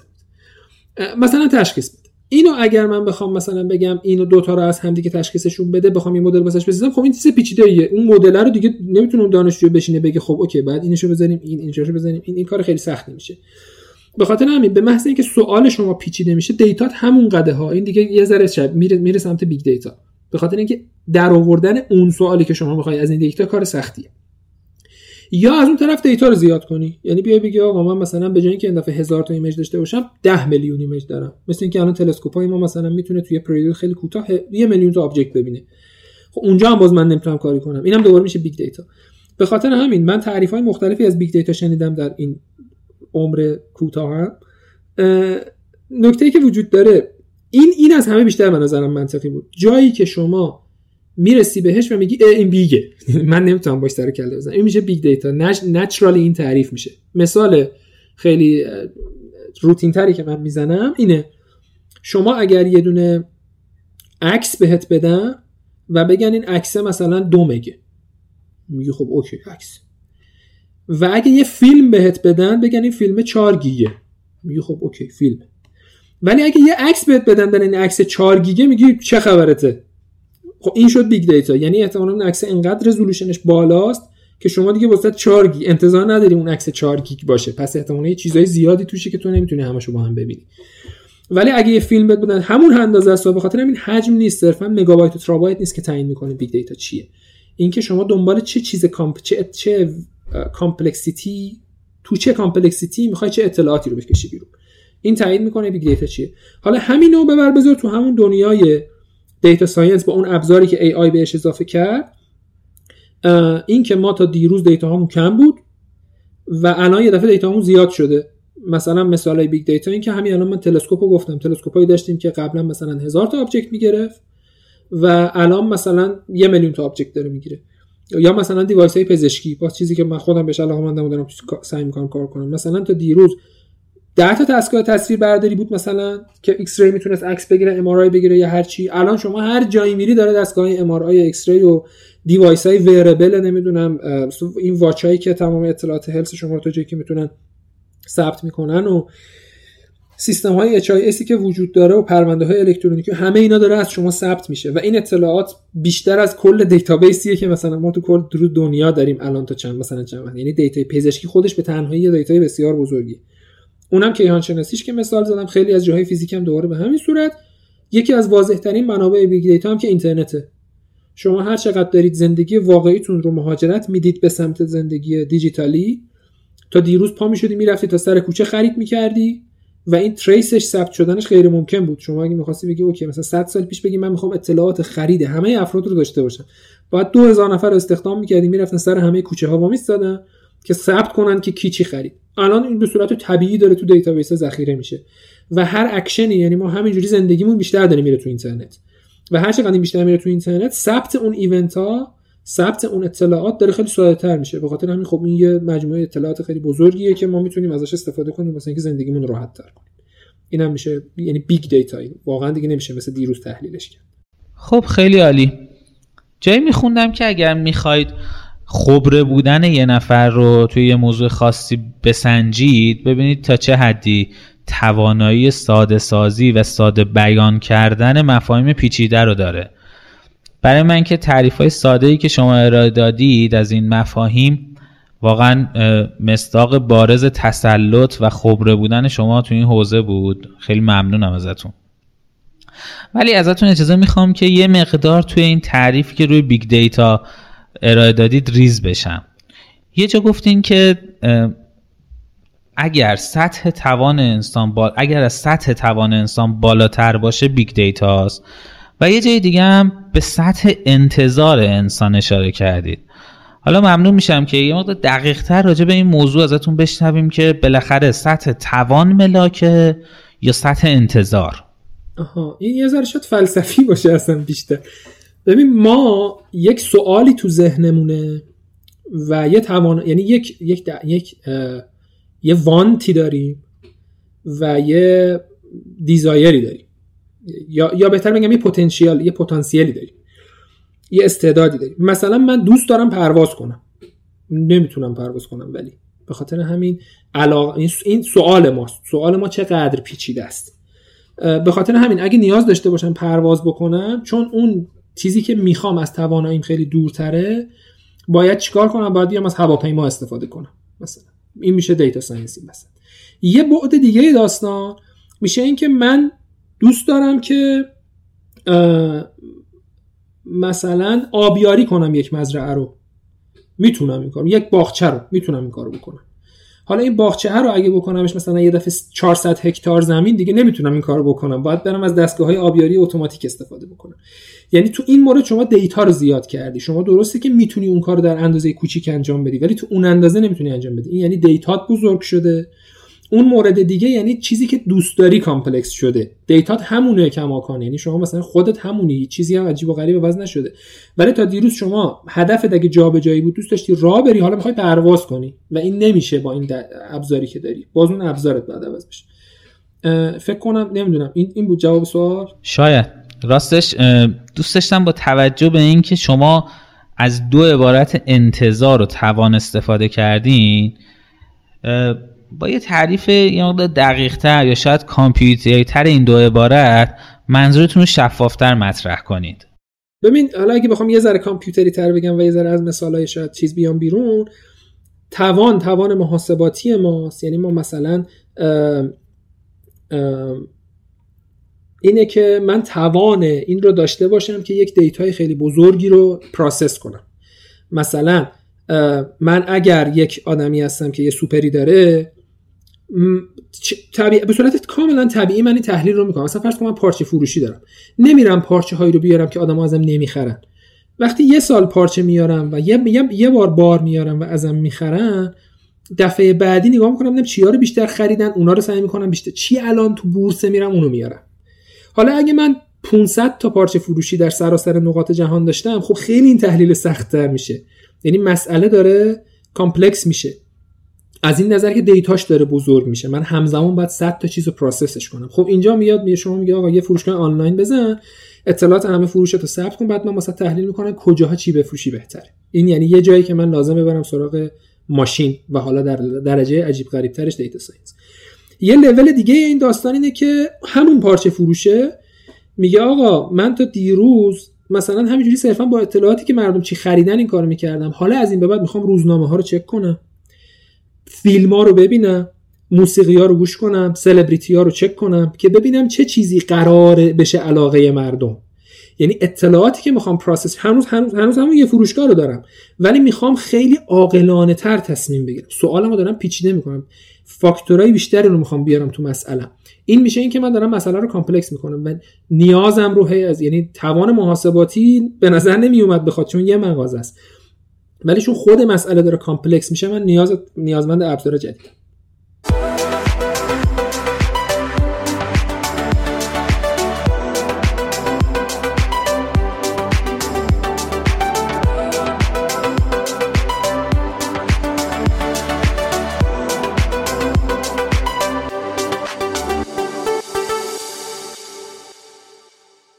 خیلی ممنونم. فکر می‌کنم تا اینجا با مباحث جذابی آشنا شدیم. حالا دوست دارم راجع به ارتباط علم داده و برنامه نویسی ازتون بپرسم. به نظر شما چه ارتباطی بین برنامه نویسی و علم داده هست؟ و اینکه آیا واقعا یه data scientist نیاز داره برنامه نویسی بلد باشه؟ اگر این نیاز وجود داره به نظر شما چه زبانی رو باید بره یاد بگیره؟ ببینید من اصلا اصلا بیاید فرض رو بزنیم به اینکه برنامه‌نویسی نیاز نیست. اصلا ما برنامه‌نویسی نمی‌خواد یاد بگیریم. بعد میایم سراغ data science. میگیم خب حالا با فرض اینکه برنامه‌نویسی نمی‌خوایم میریم سراغ data science. data ها داره کجا جمع میشه؟ رو کامپیوتر. خب من واسه اینکه بتونم اون data رو بیارم باش سر و کله بزنم باید از رو کامپیوتر این کارو بکنم. یه سری ابزار وجود داره که به من اجازه میدن data رو ببینم. مثلا دونه دونه بهشون نگاه کن. مثلا فرض کن 10 میلیون تا image ه. می‌تونم برم با این image viewer رو بازش کنم نگاه کنم. کماکان من نیازی به برنامه نویسی ندارم ولی الان اولین نیازم که interaction با کامپیوتر مطرح شد و یه نفر دیگه رفته این کار رو واسه من انجام داده و به سبب اینکه اون بنده خدا این کار رو انجام داده من دارم در حقیقت دارم برنامه نویسی می‌کنم. یعنی همین که شما اون عکس رو کلیک می‌کنی روش باز میشه و یک اکشنی انجام میدی. و اون next رو می‌زنی که image بعدی رو نشون بده این الان برنامه نویسی توی لولی تو زمان بسیار سطح بالا یعنی بسیار نزدیک به human ه کار اون برنامه نویسی دیگه این بوده که بیاد یک پل بزنه از سطح پایین که ماشینه تا سطح بالای بالا که شما یه interface درست کنی که شما نبینی داری برنامه نویسی می‌کنی پس درگیر شدی. یعنی به محض اینکه شما با کامپیوتر شروع می‌کنی صحبت اصلا زبان شما واسه چی زبان انگلیسی یاد می‌گیری؟ واسه اینکه بتونی با آدمایی که انگلیسی بلد انگلیسی صحبت می‌کنن صحبت کنی. پس اگه داری با کامپیوتر صحبت می‌کنی پس زبان کامپیوتر داری استفاده می‌کنی. حالا ممکنه اون زبان مثلا زبان visual بدن باشه که یه ذره سطح مثلا استاندارد یعنی بین human مثلا چیستره است... همه بیشتر میفهمنش یا نه زبان تخصصی مثلا انگلیسی باشه یا فرانسوی باشه یا هرچی به خاطر همین این این نیاز یعنی شما پس نیازمند interaction با کامپیوتری. چون data ها تو کامپیوتره چون بیرون که نمی‌شد data رو ثبت کرد. اصلا به همین دلیل big data داره شکل می‌گیره. این نکته اول. نکته بعدی این که آیا تمام اون چیزی که من می‌خوام با data انجام بدم به صورت نرم افزار موجوده؟ خیلیاش موجوده ولی خیلیاش نیست. به خاطر همین شما نیاز داری که کم کم بتونی کارایی رو انجام بدی. مثلا فرض کن که دیگه نمی‌خوای image ا رو ببینی. می‌خوای اون image ایی رو پیدا بکنی که از همه بیشتر توش آبی هست. مثلا می‌خوای image ای آسمون رو پیدا بکنی بین یک مجموعه تصویر خیلی بزرگ. image ایی که صاف از آسمون یا دریا گرفته شده. خب اینجا شما می‌تونی بشینید دونه دونه اون عکس‌ها رو رد کنی چون اون آدم اون interface رو واسط نوشته. یا نه می‌تونی یه کد ساده بنویسی بگی آقا image ا RGB من میرم مثلا جمع می‌زنم ببینم مجموعه رنگ آبی نسبت مثلا به قرمز و مثلا blue چیز green. سبز چقدر بیشتره؟ هر چی آبیاش بیشتره میرم اون مجموعه رو جدا می‌کنم تو اونا میگردم. یعنی یه میلیون تا image میرم اون 100 هزار تا 50 هزار تا 10 هزار تا اول جدا می‌کنم تو اونا میگردم. اینجا کار شما خیلی ساده تر شده با چند خط کد که اصلا هم سخت نیست. خیلی ساده میشه اینو انجام شد پس شما نسبت به نیازت و آدما نمی‌تونن همه این نیازها رو واسه شما شبیه محصول کنن چون شما هزار تا نیاز داری. به خاطر همین نمیشه همه چیز رو محصول کرد. نمیشه واسه همه چیز interface نوشت. برای همین خب پس اینجا اولین جایی که آدم احساس خب پس من نیاز دارم یه زبان برنامه‌نویسی که یه ذره به من آزادی عمل بیشتری بده یاد بگیرم. حالا این یه ذره دیگه چیز میشه. یه ذره دیگه دو طرف یک کلنگه. من چقدر نیاز دارم بتونم همه اجزاء کامپیوتر رو کنترل کنم که بتونم اون هدفی رو که می‌خوام بهش برسم؟ هر چقدر شما بری سمت زبانهای سطح پایین من آدم و معمولا دوستان خودشون رو بالا فرض کنن کامپیوتر پایین. هرچی بگی سطح پایین یعنی داری میری سمت زبان کامپیوتر.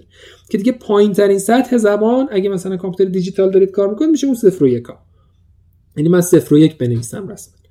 خب اگر از اون زبان بیام بالاتر میشه مثلا زبانهای یه ذره سطح بالاتر مثلا زبانی مثل مثلا سی که آدما باهاش مثلا سر کله می‌زنن. شما تو اون لول می‌تونی کنترل کنی تمام دیوایساتو مثلا بگی آقا مثلا اون چراغ خاص مثلا رو کامپیوتر روشن خاموش مثلا. هر چقدر اینو بیای بالاتر و به زبان human نزدیک بشی کم کم مجبور میشن این دسترسی ها رو ازت بگیرن به خاطر اینکه می‌خوان یه لول چیزتری رو بهت بدن سطح بالاتری رو بهت دسترسی بدن. خب این یه رقابتی بین زبانهای برنامه‌نویسی بود که بتونن بیشترین میزان دسترسی شما رو به تمام اون اتفاقی که داره کامپیوتر میفته بدن در حالی که نزدیک به زبان human باشه یعنی لازم نباشه شما هزار تا کار عجیب و غریب انجام بدید که یه چیز بتونی از توش در بیاری. شما همین task ی رو که من گفتم و با یه زبان برنامه‌نویسی لازمه 40 خط کد بزنی با یه زبان دیگه لازمه 3 خط کد بزنی.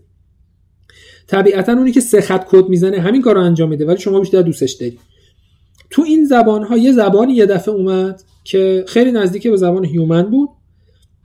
و نسبتا هم سریع بود و نسبتا هم می‌تونست take care بکنه از اینکه به شما دسترسی های خوب بده با سرعت خوب اسمش پایتون بود. به این دلیل یه دفعه من استقاد دارم که زبان پایتون مورد استقبال قرار گرفت. یعنی یادگیری پایتون من یادم میاد که با استاد راهنما که کار می‌کردم مثلا بهم می‌گفت این کار رو می‌خوایم انجام بدیم من اون موقع تو فورترن کد می‌زدم. مثلا می‌رفتم یه ماه و نیم بعد حالا ممکن مثلا بهش گزارش بدم ولی اون کدی که دوست داشتم بزنم که اینقدر جنرال باشه اون کار رو قشنگ انجام بده شاید یه ماه و نیم طول می‌کشید دیولپش الان مثلا بعد اواخر دوره دکترام دیگه من پایتون کار می‌کنم چون من تو مستر و دکترا با یه استاد کار می‌کنم دکتر موحد انجام بهش سلام می‌کنم اگه بعد گوش که آره اینو که من اول دوره مسترم یه ماه طول می‌کشید دیولپ کنم اواخر دوره دکترا مثلا استادم من می‌گفت اینو می‌خوایم. همون تو دفترش می‌زدم می‌گفتم اینا همین نتیجهش. این پایتون به شما این اجازه می‌داد که خیلی سریع دیولپ کنید و این خیلی خوب بود دیگه یعنی نزدیک به زمان هیومن بود. به خاطر همین اینجا شما اولا فهمیدی نیاز داری با کامپیوتر interaction کنی بعد فهمیدی اگه بخوای یه ذره کارهای عجیب و غریب تر بکنی نیاز داری که بتونی با زبان کامپیوتر باش صحبت کنی یه لول پایینتر از اون چیزی که developer ها به عنوان soft در اختیار شما می‌ذارن. که البته اون زبانهای پایینتر هم دوره خودش تو soft هر چقدر بخوای یعنی دسترسی مستقیم تری داشته باشی به کامپیوتر باید بتونی بری سطح پایین. حالا اون چیزی که بتونه این دسترسی رو به شما بده و یه جورایی خیلی هم آدم به تیریش قباش بر نخوره و خیلی ناراحت نشه و خیلی دور نشه از زبان انسانی زبان پایتون بود. به خاطر همین زبان پایتون خیلی توی data science و توی جاهایی که آدم ها نیازمند یادگیری و develop سریع بودن. یعنی شما نمی‌خواستی یه کد develop کنی که بره توی سرور بشینه مثلا دو سال خدمات بده به صورت کاملا حرفه‌ای به مثلا هزار تا user. یه چیزی رو می‌خوای ده دقیقه چک کنی جواب نمیده بری سراغ راه حل بعدی. data science این شکلیه. شما یه چیزی رو سریع چک می‌کنی می‌بینی جواب نداد میری سراغ بعدی.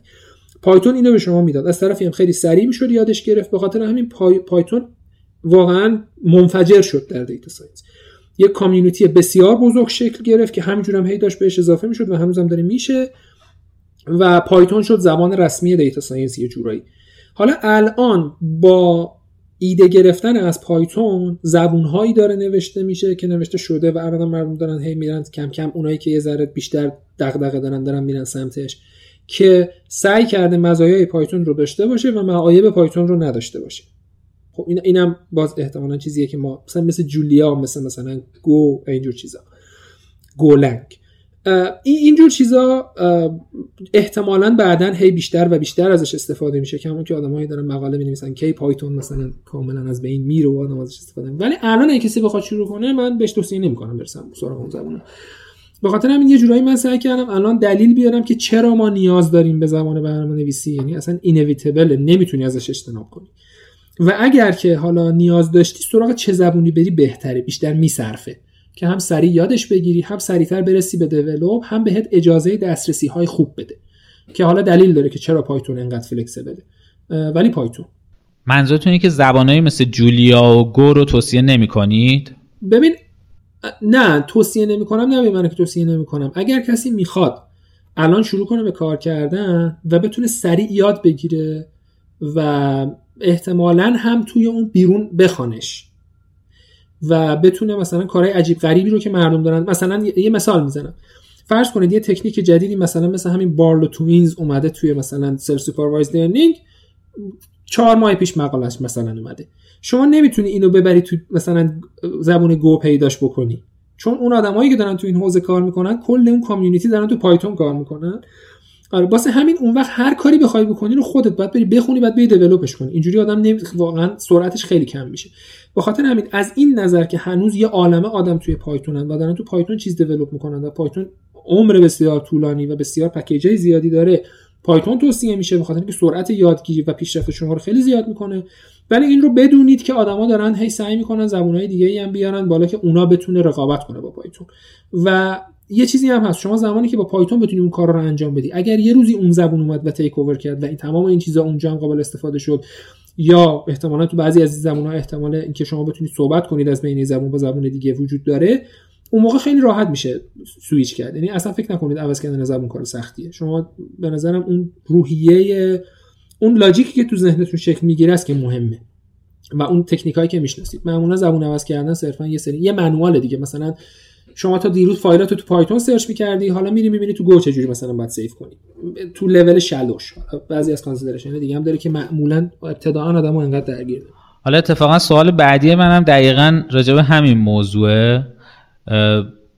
ببینید خب با توجه به که توسعه دهنده ماهر بودن توی زبان برنامه‌نویسی مثل پایتون خودش تخصص جداگانه ای هست دیگه. و از طرفی هم در واقع فردی که الان می‌خواد بره data scientist بشه می‌خواد برنامه نویسی یاد بگیره برای اینکه یه مسئله ای رو حل بکنه برای اینکه مشکلش رو حل بکنه. به نظر شما کسی که قصد داره data scientist بشه باید چقدر در استفاده از زبان برنامه‌نویسی تسلط پیدا کنه؟ بیشتر منظورم اینه که تا چه عمقی باید مسلط بشه و حرفه‌ای بشه؟ ببین پایتون این شکلیه که شما یک زبان پایتون داری. این زبان پایتون خیلی چیز خیلی چیز بزرگ و عجیب و غریبی تو لول چیزش نیست توی برخورد اول نیست. یعنی شما اگر بخوای با زبان پایتون بتونی کارهای روزمره زندگی یه کورسی وجود داره که How to do boring things with Python نمی‌دونم یادم رفته اسمش. یه یه کورسیه که در مورد این داستان. یه سری کارهای همینجوری رو میشه انجام داد با پایتون. و یه عالمم کورس پایتون وجود داره. حالا اگه بخوام یه ذره تو ذهن مشخص ترش بخونم که ظرف مثلا ده ساعت به شما پایتون رو یاد میده همین که شما متوجه بشی وریبلا مثلا اون چیزهایی که تو پایتون تعریف میشن چه شکلی هن چه جوری می‌تونی مثلا فلوی procedure برنامه رو کنترل بکنی if و else و نمی‌دونم loop و اینجور چیزها رو متوجه بشی و احتمالا یه حسی نسبت به این داشته باشی که کلاس چجوری تعریف بکنی و اینا. این یعنی یعنی یاد گرفته باشی اینو این کفایت می‌کنه. واسه شروع کردن. حالا یه نکته که وجود داره اینه که این زبان native پایتون خالصه. یه سری کتابخونه هایی در کنار این وجود داره که این کتابخونه ها معمولا کتابخونه هایی که مثلا built-in پایتون این با پایتون همیشه میان. مثلا اینکه شما بتونی چجوری چجوری بتونی با زبان پایتون با سیستم عامل interact کنی. اینا کتابخونه که همیشه کنار پایتون معمولا نصبن ولی پایتون نیستن. یعنی کتابخانن درست همیشه کنار پایتون یعنی دستوراتشون اینجوری نیستش که حتما اگه دستورات پایتون رو بلد بشی می‌تونی با اونا کار کنی. یعنی باید search کنی. خب اونا رو اونا رو در حدی که نیاز داری با سیستم عامل گفتگو کنی خوبه. حداقل اطلاعات ازشون داشته باشی نه در سطح های عجیب و غریب باز. یه سری کتابخونه هستش که اونا مختص کار محاسباتی و کار عددیه. ابتدایی ترین کتابخونه نامپیه. یعنی شما بتونی نامپی رو مثلا بعد از اینکه حالا پایتون رو یاد گرفتی یه ذره متفاوت چه جوری احتمالاً چه جوری پایتون رو نصب کنی چه جوری مثلا ماژولاشو نصب کنی و اینا ماژول نامپی رو نامپی رو نصب بکنی و بتونی بری شروع کنی یه سره ببینی تو نامپی چه خبره. چه جوری باید یه ماتریسی رو بیاری یه اری رو بیاری و اری رو مثلا باش کارهای مختلف انجام بدی. این پس احتمالا لول چیزیه که باید آدم یاد بگیره. یعنی کتابخونه ای که آدم باید باش نسبتا خوب باشه بتونه توش چیزایی رو بخواد search کنه. اصلا هم سخت نیست. یعنی مثلا شما یه جایی می‌خوای حتما مثلا می‌خوای مثلا مقادیر ویژه حساب کنی می‌خوای مثلا حل کنی یک مثلا معادله مثلا که مجهول داره رو بعد می‌تونی search کنی ببینی مردم چجوری این کار می‌کنن بعد function اشو پیدا می‌کنی لازم نیست بری manual و بذاری جلوت مثل کتاب بخونی. یه چیز دیگه ای که اون وسط دوباره کتاب خونه مهمیه Pandas ه که به شما اجازه میده با data های structure در یک لول خیلی خوبی کار کنی. و اون data ها رو باش بازی کنی merge کنی ازشون description بگیری اینجور چیزا. پس Pandas هم کتابخونه مهمیه.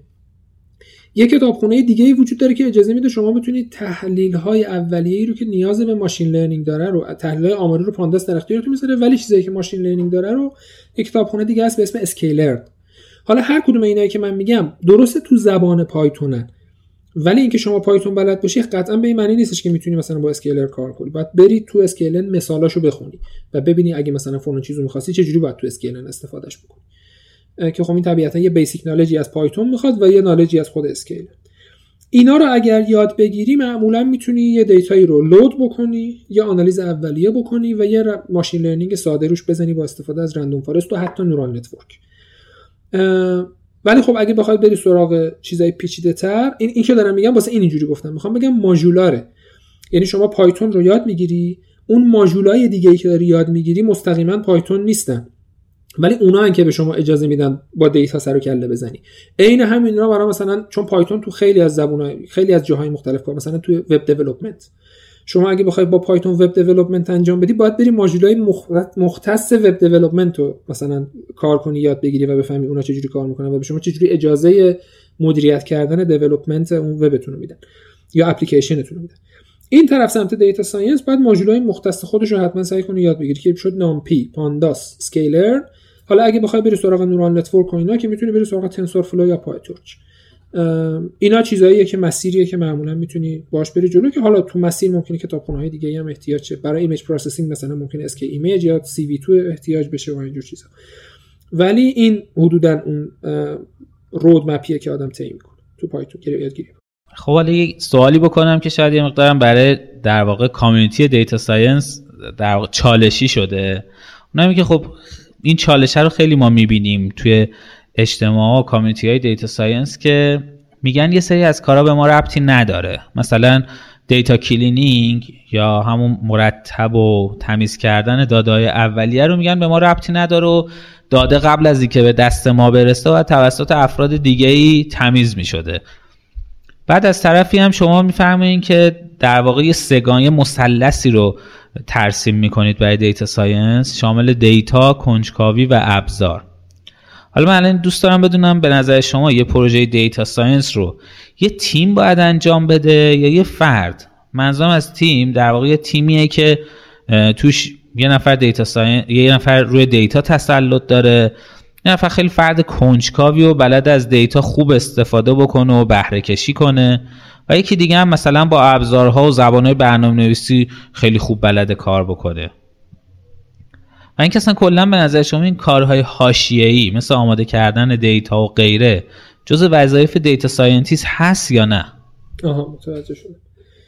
این سوال خوبیه چون که این, این سوالی مقدارم برمیگرده به اینکه واقعا نقش data scientist به خاطر همون چیزهایی که مقدماتی که گفتم یه ذره تعریفش واقعا تعریف vague ی و آدم ها معمولا conventionally بیشتر مثلا اگه برید احتمالاً برید سرچ بکنید میگن آقا data scientist مثلا مسئول اینه که اتفاقا ببینه که data دقیقا چه شکلی داره میاد data بهترین مدل اومدنش چه شکلیه. input امون اگه مثلا تو چه فرمتی چه شکلی save بشن relation هاشون چیا رو ما حتما save بکنیم و بیاد مناسب خواهد بود. و از اون طرف دقیقا چی رو چجوری interpret بکنیم؟ به عنوان خروجی و ببریم تحویل بدیم و احتمالا یه اوورویوی داشته باشه از اینکه اون وسط اگه چه تکنیکایی استفاده بکنیم و اینا. ولی من خودم به نظرم اگر کسی هر قسمت این کار رو داره انجام میده و ادعا می‌کنه یعنی چون اسم data scientist به این معنیه که شما کسی هستی که یه جورایی بیشتر از همه شاید باید اوورویو داشته باشی نسبت به اجزاء مختلف اون چیزی که قرار اتفاق بیفته. اگه یه نفر مثلا ML engineer اگه یه نفر developer database concern هاش دقیقا مشخصه. مثلا من به عنوان data scientist می‌تونم بهش بگم ببین من این data ها رو می‌خوام تو این مثلا تو این table که این ارتباطات رو با هم دیگه دارن و مثلا هر وقت می‌خوام load ش بکنم اینجوری بتونم query بزنم data رو بگیرم. این منم که دارم تعیین می‌کنم که این شکلی بیاد بعد بره برسه مثلا دست اون کسی که احتمالا engineer ام داستانه و مثلا بهش بگم که حالا من این ورودی ها رو دارم تو این شکلی ازشون استفاده کن این خروجی رو بگیر حالا برو مثلا انقدر مدل های machine learning مثلا سر و کله بزن و انقدر بتون مدل مثلا light ش بکن که من بتونم یه مدل خوب داشته باشم که رو اج خوب کار بکنه. ولی اون کسی که داره تمام این چیزها رو داره سعی می‌کنه کنترل بکنه اگر بخوام بگیم واقعا یک data scientist مثلا یه در حالت perfect شه باید بتونه واقعا با همه اینا تعامل کنه و بتونه همشون رو نقد بکنه. و اصلا من اعتقاد ندارم کسی که data scientist باید حسی نداشته باشه به اینکه data رو بشناسه و clean بکنه data رو. چون که اتفاقا data cleaning مثلا که حالا اشاره کردیم به نظرم یکی از شاید وقت گیرترین و مهمترین قسمت هاییه که توی یک پروژه اتفاق میفته و آدما نیاز دارن با روش زمان بذارن. حداقل تجربیاتی که من داشتم که این شکلی بوده. قشنگ نصف زمان شاید شاید بیش از نصف زمان. میره برای data گرفتن تمیز کردن data اینکه آماده بشه واسه اینکه حالا شما ازش استفاده بکنی و شاید خیلی کمتر از نصف زمان میره اینکه شما مثلا مدل های machine learning تو اینا رو استفاده بکنی train بکنی اینجور چیزا. و از نظر development ها ممکنه خود training زمانش طولانی باشه. و انرژی که داره از مغز می‌گیره. و بعد از اون حالا نتایج که در میاد چجوری نتایج رو interpret بکنی و visualize بکنی و اینکه بخوای شو کنی اون نمایش رو. اینا اتفاقا جاهایی که خیلی بیشتر زمان می‌بره و نیازمند انرژی گذاشتن بیشتریه. به خاطر همین من احساس می‌کنم که اگر کسی ادعا می‌خواد بکنه که data scientist ه و شاید به خاطر همین واسش که خودم یه ذره وسواس دارم تو اینکه من به اون چیزی که دوست دارم هنوز نرسیدم. به خاطر اینکه آدم باید به نظرم بتونه با همه اینا argue کنه با همه این آدما صحبت کنه و من حتی تو مثلا course data scientist که data که می‌خواستم توی IPM گذاشتیم توی syllabus ش حتی مثلا اوورویو در مورد parallel computing هم گذاشته بودم. چون به احساس می‌کردم آدم باید بدونن که خب اوکی تو الان فرض کن مثلا داری توی پروژه کار می‌کنی یه جایی می‌رسی که تو نیاز داری ببینی آیا می‌تونی task ایی رو که می‌خوای run بکنی ببریش distribute ش بکنی رو چند تا مثلا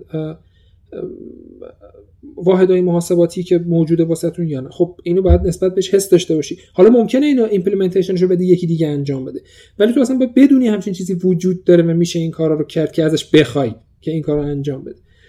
به خاطر همین من احساس می‌کنم که یه اوورویو خیلی خوب کسی که می‌خواد چیز بکنه که دیتا ساینتیسته باید اوورویو خیلی خوبی داشته باشه توی همه این قسمت ها یعنی نگه که من اصلا هیچ ایده ای ندارم تو دیتا چجوری باید کلیم بشه چون من ربطی نداره. این به نظرم پذیرفته نیست. حداقل از نگاه من. حالا اگه همچین مسئله تو تیم مطرح بشه که بالاخره تیم اعضایی داره و هر کسی هم بالاخره توی تخصصی عمیق شده. من می‌دونم که این عبارت دقیقا توی data science وجود نداره ولی برای اینکه منظورم رو خوب برسونم ازش استفاده می‌کنم. می‌خوام بدونم آیا یه نفر full stack وجود داره یا نه؟ افرادی هستن با تخصص های مختلف که می‌تونن با هم روی یه موضوع کار کنن و مسائلشون رو حل کنن. بستگی داره که دقیقا داریم کجا یک پروژه رو انجام میدیم. اگر پروژه رو یعنی مشتری پروژه مثلا ژورناله یا من می‌خوام یه کنفرانس مقاله بفرستم معمولا development خب آدمایی که خاص خودش رو احتیاج داره. یعنی شما میگی آقا من مثلا دارم یه پروژه کار می‌کنم که می‌خوام اینو انجامش بدم و نتیجهش رو بفرستم. خب تو اون شما احتیاج داری یه کسی که بتونه بره مثلا run ا رو بذاره زمان بذاره روی اینکه 10 تا چک کنه. یه نفری که شاید در مورد data science ش advice بده یه نفرم شاید مثلا در مورد اگه پزشکی مثلا پزشک باشه بتونه نتایج رو بهتون بگه چه جوری استفاده کنید data رو خوبه و interpret کنه این اتفاقات طبیعتا باید بیفته و اتفاقا به نظرم data science یه جایی که خیلی این اتفاق باید بیفته. حالا اگر scale اینو ببریمش توی جایی مثل business شما اونجا دیگه اتفاقا این این تیمت باید خیلی تخصصی تر باشه. یعنی اگر قرار مثلا یک محصول داشته باشی که اون محصولت بیاد مثلا data های شما رو با یه فرمت خاصی save بکنه و مثلا یه سری کارا رو روش انجام بدی و خروجی بدی اون وقت واقعا آدم ها باید تو اون کاری که دارن انجام میدن تخصص داشته باشن. تخصص نه به معنی اوورویو اون اوورویو که من گفتم به این معنی شما بدونید توش چه خبره. من به عنوان مثلا یه آدم مثلا data science کار می‌دونم که آقا مثلا چه جوری باید با یه کسی که قرار database رو بشینه بنویسه صحبت کنم؟ database چیه؟ table های توش چیه و اینا؟ ولی اینکه دقیقا مثلا بهش بگم که آقا حالا من می‌خوام این database رو بنویسم اینو استفاده کنیم یا این یکی رو؟ واسه اینکه سریعتر بتونیم مثلا query رو مثلا مثلا query بزنیم و ازش اون چیزی رو که می‌خوایم برگردونه. این دیگه اون وقت میشه چون اون آدم تخصص داره. حالا یکی هم ممکنه اون وقت از یه آدمی که مثلا computer vision کار می‌کنه اون وقت اصلا با این تعریف شما به نظرم می‌تونی حتی اون آدم data scientist ت هم بشکنی و به هر کدوم اینا جدا holistically بگی data scientist. ولی اون آدم واقعا مثلا متخصص computer vision تو تیم شما. مثلا data های image تو داره tag می‌کنه. این اون وقت به نظرم آره این اتفاق میفته و هر چقدر پروژه پروژه بزرگتری بشه و قرار باشه که ضربه پذیری کمتری داشته باشه نسبت به response ی که باید بده اتفاقا این خیلی دقیق تر میشه. یعنی نتایج reproducible باشن و اینکه شما robustness اون چیزی که داری setup می‌کنی بیشتر باشه این خیلی مهمتر میشه که اون افراد بتونن درست اون چیزی رو که قرار setup بکنن setup بکنن و اگه مشکلی پیش اومد بدونید دقیقاً باید سراغ کی بری این اتفاقا اونجا خیلی مهمتر خیلی ممنون. و اینکه آیا می‌تونید برای کسی که الان دوست داره در واقع شروع بکنه به یادگیری این حوزه stack ی از تکنولوژی رو معرفی بکنید که با یادگیری اونا مسیر بهینه ای رو برای data scientist شدن طی بکنه. مثلا برای database بره سراغ مثلا یه database خاصی برای زبان برنامه نویسی که خب حالا توصیهتون رو پایتون بود و درباره ابزارها. یه لیستی می‌تونید به همون معرفی کنید؟ معمولا چون راستش واقعا این شکلی نیستش که بشه گفت فلان database رو آدم یاد بگیره و این حتما همون چیزیه که استفاده میشه. چون که واقعا مثلا من اینو می‌دونم که توی مثلا پروژه هایی که NLP باشه آدما ترجیح نمیدن از چیزهایی که شاید conventionally استفاده میشه. الان حداقل تا مثلا 10 سال پیش توی database استفاده بکنن. چون که خب اونجا database های وجود داره که آدم باش خیلی راحت تر ولی اینکه شما بدونی که دقیقا تو database داره اتفاقی میفته اینکه یعنی مثلا SQL یاد بگیری. این خوبه که آدم اوورویو داشته باشه که چه اصلا query نوشتن یعنی چی؟ اینکه مثلا شما دقیقا وقتی داری database اتو می‌سازی توش مثلا چجوری می‌تونی relation بین اینا رو برقرار یعنی حس داشته باشی نسبت به این موضوع که خب می‌تونی بری search بکنی توی Python و ببینی که مثلا SQLite مثلا three رو مثلا توی Python مثلا بری یاد بگیری. ولی خب اینا زیاده یعنی چیزهای مختلفه. و اگر کسی بخواد یه چیز نسبتا حالا یه ذره بخواد مثلا حرفه ای تر بده. من خودم البته نظر شخصی اینه. من کمتر تو side business ش کار کردم. ولی من مثلا خودم به نظرم خیلی Django پلتفرم خوبیه واسه اینکه همه اینها رو تو side development با هم داشته باشی. جدای از اینه. تو داستان تحویل تو داستان delivery اینکه یه نفری حس داشت مثلا من خودم واقعا دوست دارم اینکه ابزاری هستش که به شما اجازه development سریع واسه show off میده. مثل مثلا Streamlit یه چیز دیگه هم بود که الان اسمش یادم نمیاد. ولی اونا این شکلی نیستش که بتونن به شما اجازه مثلا واقعا delivery بدن. ولی اگر بخواد تو این فضا وارد بشید یه ذره حس داشته باشید نسبت به اینکه okay من الان یه چیزی رو که دارم در میارم تو این فضا چه جوری data ش می‌رسه؟ از اون طرف چه جوری می‌تونه سرویس بده؟ به نظرم یادگیری Django می‌تونه چیز خوبی باشه. یعنی هم به شما اجازه ساخت مثلا database میده هم بهتون اجازه interaction با database میده و خیلی چیزهای دیگه که توی مثلا سمت نوشتن یه اپلیکیشن نیازه. خیلی کمک می‌کنه که آدم یه ذره full stack شه مثلا شاید. خیلی ممنونم. اگه براتون ممکنه از trend های تحصیلی و کاری هم تو این حوزه برامون بگید. تو خود data science الان من می‌دونم که مثل همه جای دنیا ایران الان دارن سعی می‌کنن که تو حوزه حالا تو تو دانشگاه حداقل setup بکنن این رشته رو. فکر می‌کنم توی دانشگاه زنجان لیسانس data science حالا یه چیزی شبیهش setup شده حالا که من اطلاعات دارم. فوق لیسانسش هم دانشگاه خاتم هست و تو خارج از ایران هم معمولا از master هست و حالا دکترا هم فکر کنم بعضی جاها دارن. من چون پیگیری نکردم احتمالاً بچه‌هایی که الان درگیر apply کردنم بیشتر این چیزا اطلاعات داشته باشن که دقیقا کدوم یکی از اینا کجا launch شده. ولی خوبه. یعنی کسی که بخواد شروع بکنه من من خودم هرچند که من دوست ندارم هیچ وقت فیزیک یعنی اگه برگردم احتمالاً دوباره فیزیک می‌کنم ولی خیلی زودتر شروع می‌کنم به اینکه این knowledge رو توی data science کسبش بکنم و شروع بکنم واسه اینکه سر کله بزنم با این ابزار. ولی این از نظر تحصیلی از نظر official داره اینا setup میشه توی ایران و خارج از ایران. جدای از این داستان ها کارآموزی هم خیلی چیز معمولیه. یعنی خیلی از جاهایی که تو ایران هستن الان اخیرا خیلی هم زیاد شده. خیلی جاها دارن کارآموزی می‌زنن واسه اینکه احساس می‌کنن خب باید نیرویی رو که نیاز دارن تربیتش بکنن و بین اون کسایی که افرادی که استعداد دارن از بین اون کسایی که میان تو دور کارآموزی انتخاب بکنن. یه به نظرم یک solution خیلی طبیعیه که business باش اومده بالا. این هم باز یه روش دیگه ای که وارد بشی کمتر آکادمیکه بیشتر تو point یه حالت دیگه هم اون چیزیه که گفتم این که چه effect ی داره می‌ذاره data science توی رشته های مختلف. یعنی مثلا یکی مثل من نتیجه این effect است. من داشتم تو فیزیک کار خودم رو می‌کردم. چون یه چیزی مثل مثلا data analysis و data science وجود داشته و ابزار اومده هی تو فیزیک می‌خواسته استفاده بشه این نیاز تو community فیزیک احساس شده که خب یه علیرضا وفایی صدری هم بذاریم بره data science کار کنه و بعد یه سری تحقیقات انجام بده و بعد دکتر فیزیکش هم بهش بدیم. این این شکلیه و این اتفاقا استقبال هم می‌کنن یعنی تجربه نشون میده که شما مثلا اگه یه مقاله ای رو داری مثلا توی field ی مثلا پزشکی مثلا بگو حقوق. میفرستی؟ معمولا اگر data قاطیش بشه جاهای دیگه باحالتر می‌تونی بفرستی. یعنی آدما حالا شاید یه ذره مثلا بعضی از جاها که یه ذره خارج از قاعده تر باشه سخت تر باشه. ولی مثلا تو field های مثل فیزیک من قشنگ یادمه. یه مقاله اگه توش machine learning بود خیلی راحت‌تر چاپ می‌شد. و شما اگه machine learning بلد بودی خیلی راحت مثلا application ت accept می‌شد. یا یه پروژه‌ای مثلا می‌خواستی fund بگیری. به خاطر اینکه آدما حس می‌کنن اینو که این trend دیگه. اینم effect یه که اونجا داره. و یه جورایی شاید منطقی هم باشه به خاطر همون داستان پیاده رفتن با ماشینی که مثالش زدیم توی بحث موقعیت های شغلی به خاطر اینکه تمام جاهایی که مرتبط با یعنی هر جایی که data دارد طبیعتا احساس دارن می‌کنن کم کم که نیاز دارن به اینکه تیم data science داشته باشن. حالا یا business هایی که اصلا دارن based on data science شکل می‌گیرن مثل استارتاپ هایی که دارن توی این حوزه شروع می‌کنن به فعالیت. یا business هایی که داشتن business شون رو می‌کردن ولی الان فهمیدن data توش مهمه.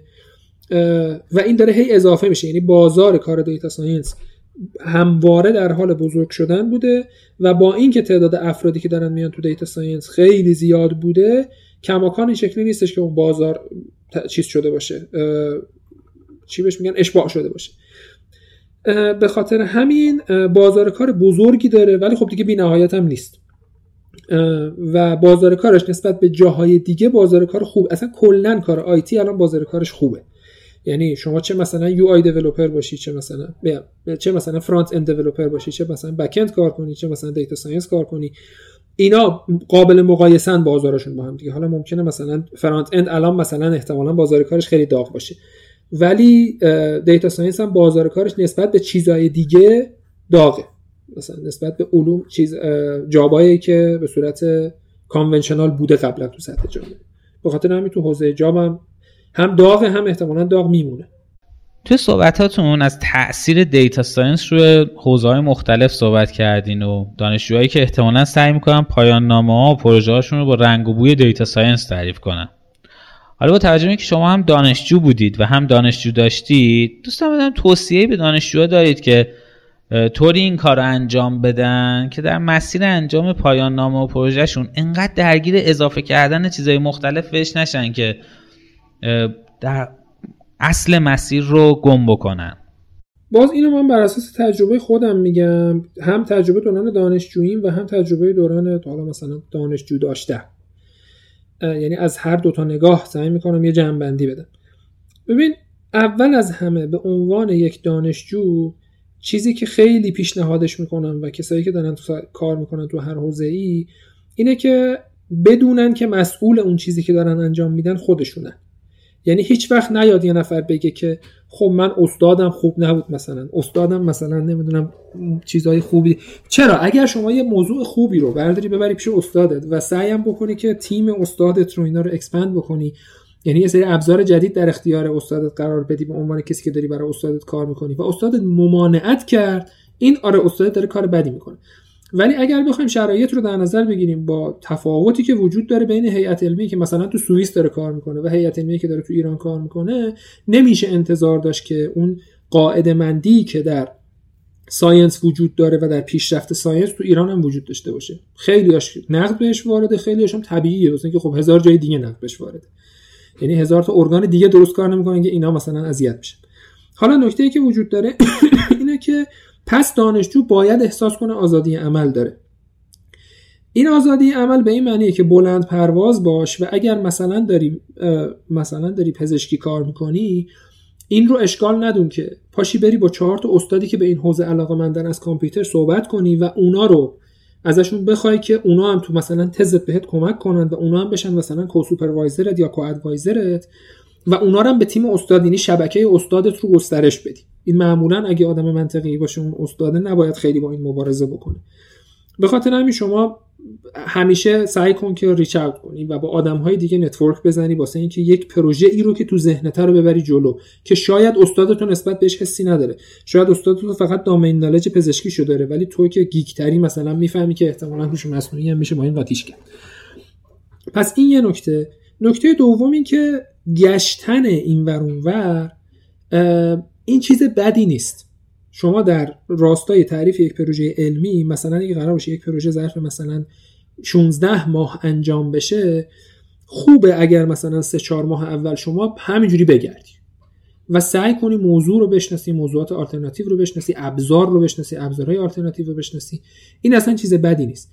ولی deadline واسش بذارید. به نظر مهمترین نکته اینه که یه deadline واسش بذار بگو آقا مثلا من deadline م اینه که تا سه ماه آینده رسیده باشم به یک خطی که این خط رو دنبال بکنم و آخر این خط یه گولی باشه که اگر اون گول رو رسیدم بهش بتونم دفاع کنم مثلا تز دکترام یا تز master م و واسه این deadline بذار بگو سه ماه دیگه باید به این رسیده باشم و وقتی رسیدی به اون سه ماه دیگه سعی کن این deadline رو بهش احترام بذاری. حالا اگه یه هفته این ورون شد اشکال نداره. ولی اون می‌خوام بهت بگم به خودت اجازه بده که کاملا بری بچرخی. و همه چیز رو هی ببینی. ولی یه deadline بذار. و بعد از اون شروع کن به develop کردن واسه اینکه حالا توسعه بدی منظورم کد نیست اون تزته و احتمالا communication بین این آدمایی رو که خودت داری می‌سازی setup کنی استاد اول استاد دوم اینا. و بعد از اینکه این دوره طی شد طبیعتا یه عالمه تراین ارور توشه ناامید نشه آدم وقتی هی میره صد تا چیزو تست می‌کنه. و بعد انقدر باهوش باش که بتونی از توی این چیزایی که داری انجام بدی داستانی در بیاری که در نهایت بتونی یک اطلاعاتی رو به جامعه علمیه که داری واسش این کار انجام بدی اضافه بکنی. مثلا شما مثلا می‌خوای در زمینه مثلا اینکه یک یک پدیده ای که رخ میده در یک سری بیمارهای دارویی که روی بیمارها استفاده شده مثلا چه اثری داشته؟ بهترشون کرده یا نکرده؟ یا مثلا چقدر باعث شده که مثلا زوال عقل در بیماران آلزایمری به تاخیر بیفتد؟ شما اول از همه خب طبیعتا وقتی تو اون سه چهار ماه میگردی باید نگران این باشه که خب مثلا data ش هست یا نه. این data رو که متوجه شدی هست و اومدی گل رو گذاشتی okay بیایم راجع به این موضوع تحقیق کنیم. شما ممکنه بری این تحقیق رو انجام بدی و به این نتیجه برسی که اصلا هیچ تأثیری نداره این دارو. یعنی اینکه شما به هیچ نتیجه هم نرسی یا با این روش ها نمیشه این رو متوجهش شد. این خودش یه نتیجه است. باید هنرمندانه و با اعتماد به نفس بتونی این رو به عنوان یک نتیجه ارائهش بدی. این اینم به نظرم نکته مهمیه. و این چیزی که دارم میگم خیلی کار سختیه. ما به عنوان انسان طبیعتا همیشه بین دو تا انتخاب سردرگمیم. بین آزادی و چی بهش میگن؟ اینکه وظیفه یه جورایی. یعنی از یه جهتی نصفمون دوست داره یکی بیاد بهمون به بگه آقا تو وظیفت اینه. اینو انجام بده اینو انجام بده اینو انجام بده و می‌رسی به گول. یعنی اینو همیشه آرامش بهمون میده این. و از طرفی آزادی که همیشه بهمون اجازه میده که خب بیشتر به چرخیم کسی بهمون دستور نمیده ولی بهمون حس عدم امنیت میده. اگر کسی می‌خواد این آزادی رو داشته باشه باید بپذیره که خب پس یه آزادی عملی داره پس باید بتونه بین استاداش اینا رو هماهنگ کنه و بعد بتونه اون آخر یه چیزی رو عنوان نتیجه از تو این تلاشی که کرده در بیاره. می‌خوام بگم اینو دانشجوها معمولا میستش می‌کنن. فکر می‌کنن استاد یعنی اون کسی که بیاد مثلا مثل مثلا اساتید مثلا عرفان مثلا هزار سال پیش بگه مثلا تو اگه دماغ تو خاروندی مثلا نه اشتباه کردی. صبح ساعت هفت صبح مثلا حق داری فقط مثلا دماغ تو بخور اصلا این شکلی نیست. شما بهتون آزادی عمل داده میشه. این آزادی عمل حس ناامنی به آدم میده ولی از طرفی جنبه مثبتش اینه که می‌تونید ازش استفاده بکنید. و به خاطر همین بچه ها به نظرم خیلی بچههایی که توی آکادمیا هستن اتفاقا خیلی فرصت دارن. و من چیزی که خودم افسوس می‌خورم اینه که دیر شروع کردم. یعنی اگه من مثلا چه می‌دونم زودتر تو این فضای آشنا شده بودم شاید مثلا از همون فوق از همون لیسانس شروع می‌کردم این پروژه هایی رو سعی می‌کردم باش سر کله بزنم که بین فیزیک و ساینس باشه. آره این آزادی لذت بخشه ولی ترسناک. اینو حواسشون باشه به خوب. خیلی ممنونم. حالا قصدم یه مقدارم نگاهمون رو به داخل کشور بیاریم. با توجه به اینکه گفتید استارتاپ های داخل کشور به موضوع data science رو آوردن و فعال شدن خیلی ممنون میشم نظرتون درباره سطح پروژه ها و سطح دانش data scientist های داخل کشور بهمون بگید و اینکه آیا توصیه برای ارتقای این سطح فنی و دانشی دارید؟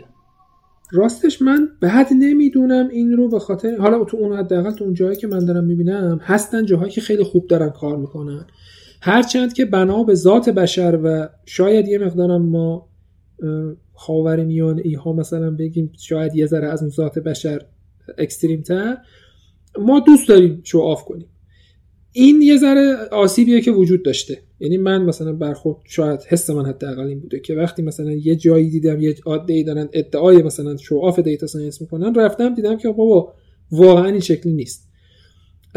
ولی بد نیست. یعنی این همه جای دنیا هم نسبتا هست. حالا شاید شاید تو ایران بیشتر شاید کمتر. من همه جای دنیا رو ندیدم. ولی حداقل می‌دونم هست.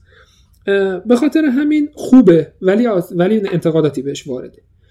از طرفی هم کلا این اقبال در ایران وجود دارد. یعنی ما ایرانی ها آدم های تکنولوژی دوستی هستیم.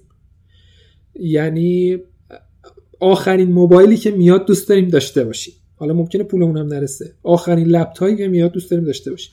به خاطر همین بنابر همین من احساس می‌کنم که استقبال هم و سرمایه گذاری هم روی پروژه هایی که ربط به data science دارن خوبه. یعنی آدما معمولا استقبال می‌کنن. ولی خب بنابر همون انتقادی که گفتم ادعا زیاد میشه. چون ادعا زیاد میشه خب کسی که سرمایه گذاره سعی می‌کنه یه ذره بیشتری evaluate کنه روالا رو سختتر بکنه ببینه واقعا شما چی داری که مثلا بهت پول بده یه ذره هی بهت سخت بگیره.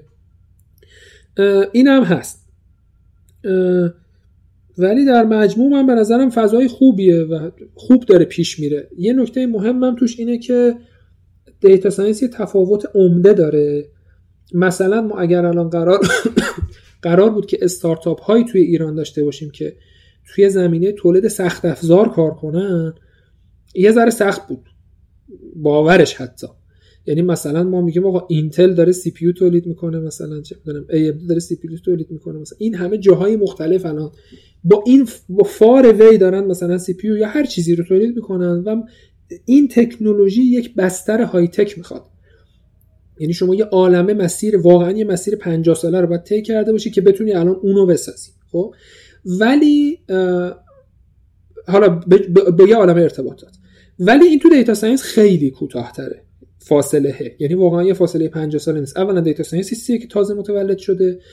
دوما یه قابلیتی داره data science. یعنی اگر شما قراره که یک پزشک بشی یه مهندس مثلا نرم افزاری بشی که senior ه در حوزه خودش شاید مثلا 12 سال طول می‌کشه. من اصلا فیزیک خوندم واسه اینکه بتونم یک physicist senior باشم شاید نزدیک 15 سال طول می‌کشه. ولی اصلا توی develop و IT این شکلی نیست. شما اگه front end و شروع بکنی اگه نسبتا خوب پیش بری چند سال بعد خیلی شاید با یک سوم این زمان و حتی کمتر می‌تونی یه senior developer مثلا تو front end بشی. و این به نظرم جای خوبیه. یعنی این نشون میده همه آدما به نظرم استقبال آدما هم داره همینو نشون میده. واسه همین اصلا بازار آموزش تو ایران گرمه. واسه اینکه آدما احساس می‌کنن خب این مسیر خوبیه دیگه. و من احساس می‌کنم مثل هند که الان توی نرم افزار خیلی از جاها هندیا هستن و خیلی از جاها تو خارج از هند هم حتی دارن کار می‌کنن. تو گوگل و فیسبوک پر از آدمای هندیه. تو, زیم... تو زیمنز پر از آدمای هندیه. این اتفاق خواهد افتاد واسه ایرانم نچرالی به خاطر اینکه خب مسیرهای دیگه خیلی سخت تره و آدمان مسیر راحت تر رو دارن انتخابش می‌کنن. و این باعث چیز هم میشه دیگه چون نیاز بیرونیش هم وجود داره باعث میشه خیلی از آدما به خاطر همین بتونن international کار کنن. حالا بحث مهاجرت و همه اینا تو این بحث توسعه IT خیلی شاید راحت تر باشه از اینکه شما بخوای مثلا بگی من یه حرفه دیگه ای دارم و می‌خوام مثلا international کار بله دقیقا. همونطور که شاهدش هستیم این روزا هم خیلی ها توی توضیحات LinkedIn شون خودشون رو data scientist معرفی می‌کنن. و شاید رشد data scientist های داخل ایران این روزا واقعا انفجاری شده باشه. من دوست دارم این سوال رو از طرف یه مدیر کسب و کار بپرسم که امروز به این نتیجه رسیده که کسب و کارش به یه data scientist نیاز داره. چطوری می‌تونه از بین انبوه کسایی که خودشون data scientist می‌دونن یکی رو انتخاب کنه که در واقع به کارش بیاد و کارش پیش بره؟ اینو راستش من یه ذره چون شاید به خاطر روحیه شخصیم باشه. من چیزی رو که حدودا داره اتفاق میفته به صورت طبیعی یعنی به صورتی که convention اون بیرونه میگم حس خودم هم میگم. معمولا توی اون بیرون این شکلیه که شما آدمایی که apply می‌کنن چون که کسی که صرفا شما بزنید data scientist که خیلی چیز نداره که یعنی دلیل نمیشه که هر کی می‌تونه بزنه data scientist. شما رزومت رو میفرستی. پروژه هایی که انجام دادی معمولا اینکه شما مثلا چه گیتابت مثلا چه چیزایی develop کردی پورتفولیو چیه رو چک می‌کنن. اینکه کجاها کار کردی. حالا یعنی رزومت به معنی تو مثلا مقاله دادی. مثلا تو NeurIPS مقاله دادی. یا مثلا دو سال data scientist یه شرکتی بودی. این مثلا یعنی تجربه داری. یا اینکه مثلا توی پروژه ای نقش data scientist داشتی. و این خیلی مهمه که شما بتونی بگی دقیقا چه advantage ی داشتی اونجا و چه advantage ی خلق کردی. چرا تو اونجا بودنت با نبودنت فرق می‌کرده؟ من خودم تو expression این هنوز مشکل دارم ولی اینو بر اساس چیزی که می‌بینم اون بیرون نمیگم. چون آدم بالاخره مجبوره بین اون آدمایی که دارن بهش مراجعه می‌کنن انتخاب کنه. این به نظرم چیز مهمیه. یعنی طبیعتا روال این شکلیه که همه رزومه ها رو می‌بینن. معمولا اول رزومه ها اتوماتیک اصلا بررسی میشه. یعنی یه سری keyword هایی رو یه سری چیزایی رو توش میگن که آقا مثلا اگر این این شکلی بود اینا رد شن. چون چاره ای ندارن مثلا می‌زنن و با نرم افزار بررسی میشه. از بین مثلا 140 تا رزومه مثلا 20 تا جدا میشه. اون 20 تا رو مثلا 10 تا رو مثلا یه نفر میشه نگاه می‌کنه. از بین اونها یه تعدادی رو انتخاب می‌کنن. مثلا فرض کن اگه شما دارید آلمان اپلای می‌کنی یه شرکتی براش مهمه که شما اجازه کار تو آلمان رو داشته باشی. به خاطر همین هر کی اجازه کار نداشته باشه همون اول چیز میشه دراپ میشه. بعد معمولا رزومه ها رو همجوری بهش بررسی می‌کنن یه نگاه یه ذره عمیق‌تری می‌کنن ممکنه مثلا گیتاب و اینا رو چک کنن و برای شما معمولا یک آزمون میفرستن. یعنی مثلا میگن آقا این یه آزمونی یه ساعت فرصت داری مثلا یه آزمونی یه, یه روز فرصت داری. و در کنار این ممکنه این قبل از اون باشه ممکنه بعدش باشه یه مصاحبه بات می‌کنن که صرفا ببینن چه جور آدمی هستی. ممکنه چهار تا سوال هم بپرسن که ببینن شما چه جوری اصلا اکسپرس می‌کنی نالج تو در مورد اون چیزا. این دوتا معمولا موازی هم دیگه ممکنه اتفاق بیفته. بعد از این داستان که تموم میشه شما معمولا ممکنه ممکنه یک مصاحبه یه ذره فنی هم وجود داشته باشه ممکنه نداشته باشه. ولی بعد از اون داستان دیگه اون وقت شما میری توی نگوشیشن یعنی معمولا این آدما رو هی کمشون می‌کنن کمشون می‌کنن می‌رسه به یکی دو نفر. بعد با یکی دو نفر شروع می‌کنن به مذاکره واسه اینکه خب ما حقوقمون اینه و بحث بیمهمون این شکلیه بحث مثلا اول باید یه 6 ماه قرارداد میبندیم مثلا. این شکلی کار می‌کنیم قبول داری یا نداری؟ می‌تونی بیای کی؟ می‌تونی بیای؟ اینجور چیزا. این معمولا میشه پروسه استخدام چیز پروسه استخدام. حالا اصلا من من می‌دونم مثلا یه جایی هم من خودم مراجعه کردم مثلا می‌پرسه چقدر اینجا می‌تونی بمونی؟ مثلا یه سال می‌تونی بمونی الان با اینکه تو مثلا وضعیتت الان اینجوری که داری هی مثلا پستاکی و اینا یا نه مثلا می‌خوای با ما 10 سال بمونی 5 سال بمونی دو سال بمونی. اینا رو چک می‌کنن و خب این تاثیر داره. این میشه مرحله آخر و بعد معمولا شما دیگه آفر می‌گیری و داستان چیز میره یه نکته که هست اینه که من خودم یه احساسی دارم و اونم اینه که برخورد کردم با این آدم بعضی ها هستن نچرالی خیلی سریع یاد می‌گیرن. چون احساس می‌کنم مثلا مهندسی مغز این آدم ها چون من برخورد داشتم با آدمی که براش پروسیجر رو توضیح میدی و خیلی سخت میره که انجامش بده یکی دیگه فه میگیم به قول معروف میره فرزاد من به نظرم این آدم ها جا دارن که شاید با اینکه رزومه خوبی ندارن شاید با اینکه مثلا خیلی چیز که بخوان روش دمونستریت بکنن ندارن ادعا بکنن و اینا. ولی این آدما آدمایی که خیلی سریع پیشرفت می‌کنن. و من چند مورد دیدم اینطوری. برای همین حداقل اون جایی که من خودم درگیر هستم توی بحث ورودش و خیلی از جاهای دیگه معمولا روال کارآموزی اینجاها پیشنهاد میشه. یعنی یه دوره ای رو یه نفر رو میارن بهش یه سری متریال میدن میگن اینا رو بخون این تسکا رو بهش میدن ببینن چقدر سریع می‌تونه یاد بگیره و اون task ا رو انجام بده. مثلا ما خودمون تو این مجموعه ای که من supervisor AI شم موردی بوده که مثلا طرف 6 ماه پیش این موقع هیچ data science بلد نبوده ولی الان طرف جزو تیم data science مجموعه است. به خاطر همین من دوست ندارم این آدما رو miss کنم. و به نظرم واسه همین میطلبه که تو یه فرصت کوتاهی رو بدی. واسه اینکه آدما باهات همکاری کنن. ولی اون وقت این بهت این مثل تیم جوانان دیگه. یه همچین چیزی. به نظرم این اجازه میده که شما استعداد یابی کنید و اصلا آدمایی که کم نیستن که اون بیرون استعداد دارن ولی نمی‌تونن show off کنن. این چیزیه که به نظرم missed میشه و من دوست داشتم روش تاکید کنم. خیلی ممنونم. حالا کسب و کاری رو در نظر بگیرید که data هایی داره یا مسائل و پروژه هایی روی data داره. به نظر شما چه زمانی لازمه تیم data science رو تو مجموعه خودش تشکیل بده و چه زمانی خوبه که این کارا رو در واقع این کارا و پروژه هاش رو برون سپاری بکنه. ببین اگر business core business مرتبط با AI هست یعنی شما ارزش افزوده business ت چیزیه که ربط به AI داره. این به نظر من منطقیه که شما in-house تیم data science داشته باشی. ممکنه که تیم data science شما بعضی از قسمت ها رو حتی برون سپاری بکند ولی به خاطر اینکه شما core business ت که شوخی نداری باهاش که مثلا داری ادعا می‌کنی که آقا من نسبت به بقیه این ارزش افزوده رو دارم واسه اینکه من دارم از هوش مصنوعی استفاده می‌کنم و فلان advantage این منطقی نیست برون سپاری بشه به نظرم. ممکنه یکم کارو بکنه ریسک ولی. ولی اگر نه شما داری business رو می‌بری جلو مثلا من تولید آیفون تصویری دارم. کارخونه همه چی من business هم آیفون تصویریه. و تو بازارم الان مثلا دارم با سیاست هایی که دارم قیمتم کمتره و هر چی و هر چی آیفون تصویری میفروشم.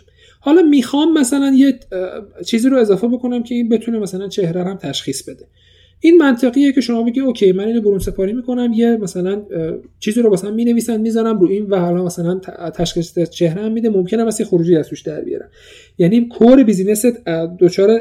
چیز نمیشه دچار استرس نمیشه از این موضوع و تو ریسک قرار نمی‌گیره. اونجا به نظرم اشکال نداره. شما می‌تونی برون سپاری هم بکنی. تیمایی هستن که ممکنه این کارا رو انجام بدن ممکنه پروژه‌ای انجام بدن ممکنه. ولی معمولا اگر که یه جایی باشه که تخصصش data science باشه و بخواد با یه business ی که core business ش مرتبطه با AI همکاری بکنه دیگه برون سپاری نمی‌کنن.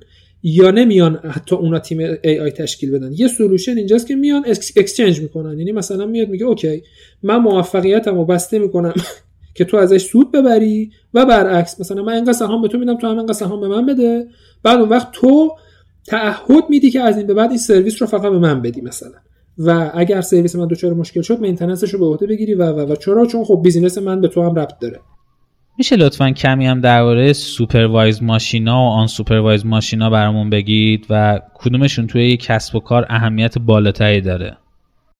توی business unsupervised خیلی مهمتر از supervised ه تو stage اول اتفاقا به نظر من. یعنی بستگی البته business هم داره ولی خیلی general دارم میگم. به خاطر اینکه شما اون اول که می‌خوای یه چیزی رو شروع بکنی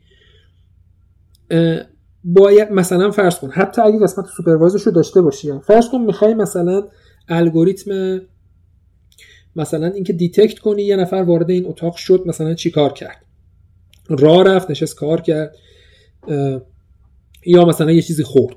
این سه تا رو می‌خوای از هم جدا کنی.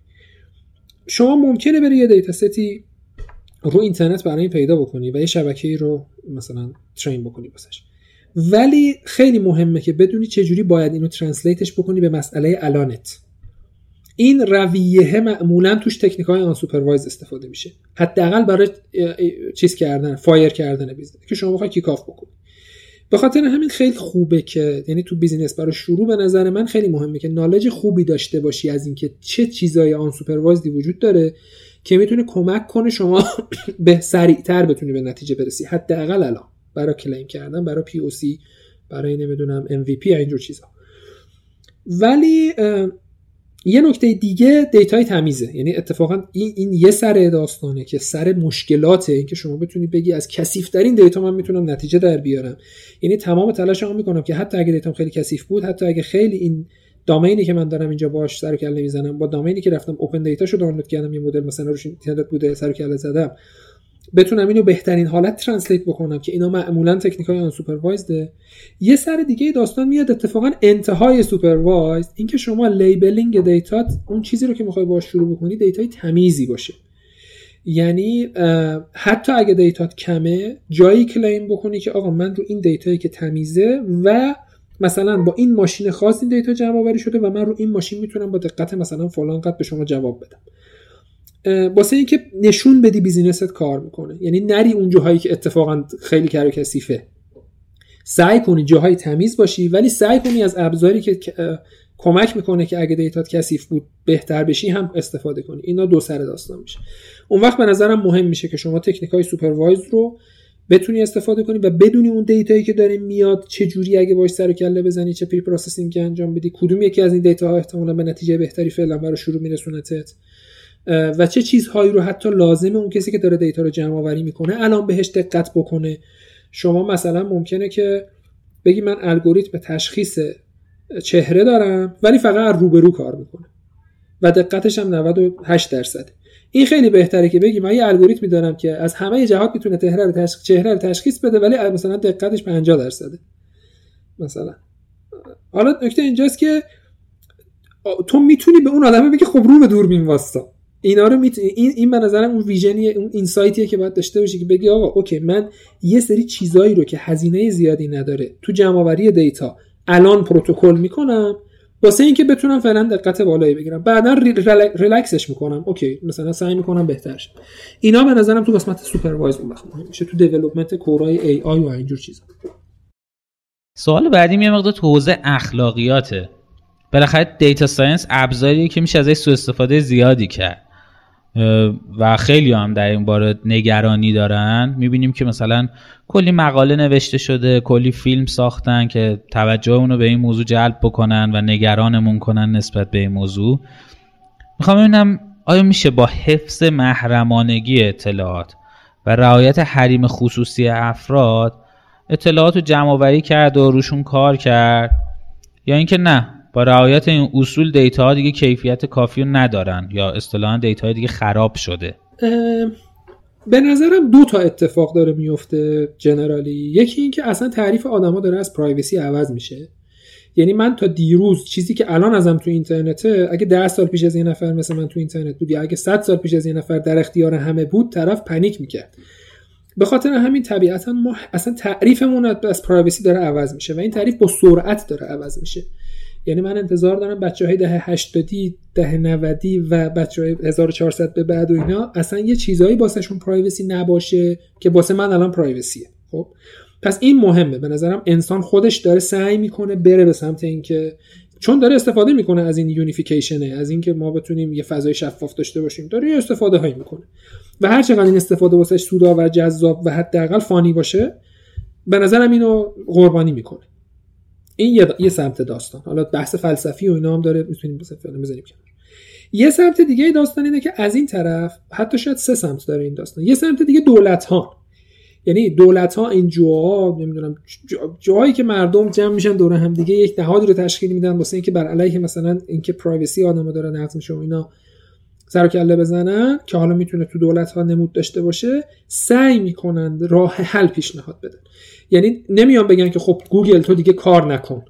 میاد میگه گوگل اگر می‌خوای این کارا رو بکنی پروتکلش اینه که بیای consent کنه طرف بدونی که داره این اطلاعات ازش جمع میشه. و اگر این اطلاعات رو اجازه نداد که جمع بکنی حق نداری جمع بکنی. مثل اینکه شما هر سایتی میری بهت میگه آقا من می‌خوام کوکیتو جمع کنم اجازه میدی یا نمیدی. به خاطر همین پس یه روال هم داره یه سری رگولاتوریای طبیعی داره از طرف اجتماع اتفاق یه سمت دیگه داستان تو خود machine learning ه یعنی آدمایی که دارن تو این حوزه کار می‌کنن و business شون به این حوزه وابسته است دغدغه‌شونه دوست دارن بتونن develop کنن بدون که به privacy چیز کنن. تهاجمی داشته باشن. آره آسیبی بزنن. این راه حل داره. یعنی طبیعی ترین راه حلش این بوده که data رو بینام می‌کردن و معمولا نام تو data چیز به درد بخوری نیست. یعنی من اگه بخوام یه عالم patient کار بکنم که ببینم مثلا فشار خونشون رو نمی‌دونم اینا چجوری داره جابجا میشه و مثلا نتیجه بروند آوتکام مثلا که بیماری دارن یا ندارن رو پردیکت بکنم این خیلی معمولا ربطی به این نداره که طرف اسمش چیه یا شماره تلفنش چیه. حالا ممکنه اطلاعات این که کجا زندگی می‌کنه با رزولوشن زیاد به دردم بخوره. مثلا بدونم تو تهران زندگی می‌کنه. ولی دیگه لزوم نداره آدرس خونش رو حتما بدونم. به خاطر همین خیلی از این چیزهایی که توی پرایوسی افراد حساب می شود واقعا تو خیلی از جاهای data science کاربردی نداره. ولی بعضی از جاهام داره. یعنی مثلا شما می‌خوای اطلاعات ترافیک رو بدونی یعنی می‌خوای مسیر بدی. خب باید بدونی هر کی کجا رفته که بتونی بفهمی اینا رو. برای اون قسمت ها یا اگه بخوای personalized medicine مثلا من می‌خوام به فرد شما advice پزشکی بدم می‌خوام خب باید بدونم تو کی هستی. اینجاها یه سری چیز دارن. یه سری دارن یه سری چیزایی رو به عنوان راه حل پیشنهاد میدن. مثلا یه بحثش اینه که شما می‌تونی data رو encrypted کنی. یعنی میای data رو از یه حالتی transform ش می‌کنی به یه حالت دیگه مثلا فرض کن همه data رو ضرب در دو می‌کنی. یه مثال خیلی مسخره. حالا این ضرب در دو نیست پیچیده این همه data که ضرب در دو بشن دیگه اون data ی اولیه نیستن دیگه. درست همون information رو دارن ولی یه transformation ریاضی روش اتفاق افتاده. این روند رو اگه پیچیدش کنی به اندازه کافی میشه encryption شما می‌تونی data رو encrypt ش بکنی روی data encrypted مدلات رو train بکنی و یه transformation ی وجود داره که همیشه می‌دونی این transformation transformation ی که به شما اجازه میده مدلت بدون data رو بگیره و prediction بده. که این خیلی کار نکرد. به خاطر اینکه خیلی هزینه یعنی overhead بسیار زیادی داره. و یه چیز دیگه پیشنهاد شده که الان اون خیلی داغه بحث اینکه شما اصلا learning تو decentralize ش بکنی. به جای اینکه بیای یه دونه مدل centralized بذاری که centrally بیاد مثلا سرور باشه و همه data رو بگیره و train بشه نه یا data رو بفرست پیش مدل. مدل کپی کن بفرست پیش همه. که مثال با مزدش میشه این مثلا gossip learning شما مثلا مثل اینکه من و شما و ده نفر دیگه با هم در ارتباطیم اطلاعاتمون رو با هم share می‌کنیم ولی اون ده نفری که اونور کره زمینه و با دوستشون نداریم اطلاعات ما رو نمی‌دونن. یه سری مدل به صورت local شروع می‌کنه شکل می‌گیره و بین آدما share میشه و از اطلاعات ماها استفاده می‌کنه train میشه و یه چیز coarse grain شده یه نسبتا weak تری از اون مدل یه کپی کمک می‌کنه که مدل های دیگه هم train بشن. یعنی مدل ها توی یه لول بالاتری با هم اوریج گیری میشن بدون اینکه اطلاعات اون افرادی که اون پایینن چیز بشه ریویل بشه. اینم اینم یه, یه،, یه راه حلایی که دارم پیشنهاد میدن که مثلا میشه تو بحث همین federated learning و اینایی که مثلا تو سلامت معمولا اتفاقا خیلی کاربرد داره که بتونه به privacy احترام بذاره باز این داستان. می‌خوام بگم از سه جهت این داستان داره چیز می‌کنه. یعنی هم انسان داره به سمت اینکه privacy تعریفش عوض بشه حرکت می‌کنه هم اراده جمعی انسان ها داره سعی می‌کنه راه حل پیدا کنه واسه این داستان و بگه که چی واقعا چیا باید رعایت بشه که ما اجازه فعالیت بدیم به اون جاهایی که مرتبط با این موضوع هم اینا دارن سعی می‌کنن از نظر تکنولوژی کاری کنن که خیلی اون پرایوسی تحت شعاع قرار نگیره. خب خیلی ممنونم. طبق روالی که تو رادیو فول استک سکان آکادمی داریم به عنوان آخرین سوال از میهمان برنامهمون می‌خوایم که کتاب یا فیلمی که روی خودشون تاثیر زیادی گذاشته یا به نظرشون خوندن یا دیدنش می‌تونه برای شنونده های ما جالب باشه رو بهمون معرفی کنن. اینکه روم تاثیر گذاشته باشه قید سنگینیه. من چون نمی‌فهمم معمولا اگه یه چیزی هم تاثیر بذاره. یه چیزی که روم تاثیر گذاشته من یه دوره این مقاله یه بعضی از مقاله فروید خوندم. و خب روم تاثیر گذاشتی. حداقل احساس می‌کنم روم تاثیر گذاشت. از این نظر که نگاه تحلیلیم رو یه ذره قلقلک داد و جالب بود. ولی ولی کلا اهل کتاب نیستم خیلی. چون آدم تنبلیم و دوست دارم همینجوری بشنم نگاه کنم تا اینکه بشنم بخونم. ولی کارتون زیاد می‌بینم. معمولا چیزهای کانتروورشیال دوست دارم. چیزهایی که یه ذره ذهنمو به چالش بکشه دوست دارم. اگر کسایی علاقمنده به هوش مصنوعی اینا این سریال چیزو اسمش چیه؟ Person of Interest رو پیشنهاد می‌کنم. این سریال جالبیه. من نشون میده که ultimately به نظرم خوب مفهوم data science رو منتقل می‌کنه. هرچند که خیلی تخیلیه و آخرش هم خیلی بد تموم میشه. یعنی خیلی ضعیف تموم میشه. ولی خیلی خوبه. به نظرم خوب منتقل می‌کنه که منظور قدرت data چیه و کجاست. کلا فیلم سینمایی و اینا زیاد داره میاد در مورد data science در مورد اینکه یه عالمه data و یه چیزایی رو دارن predict کنن. خیلیش تخیلیه. اگه کسی بخواد چیز رئالیستیک تر ببینه من پیشنهاد می‌کنم مستند سوشال دیلما رو ببینه. سوشال دیلما رو نتفلیکس ساخته و خیلی من دوستش داشتم. وقتی دیدم واقعا از این چیزای مایند بلوینگ بود. کارتون معمولا می‌بینم واسه اینکه ذهنم یه ذره خلاص شه و یه ذره بتونم همینجوری برم خارج از فضای ذهنم. من فیوچراما رو خیلی دوستش دارم. به نظرم خیلی چیز جذابیه. کلا چیزای سای فای ریکم مورتی رو خیلی دوست دارم. بعد دیگه توی سریال ها الان حداقل دیگه به جز این چند تا که معرفی کردم کارتون آره ولی کارتون معمولا کارتون هر چی که بیاد و مثلا کارتونی که سریالی طور باشه و چیزایی که بین آدم معمولا معروف میشه رو می‌بینم.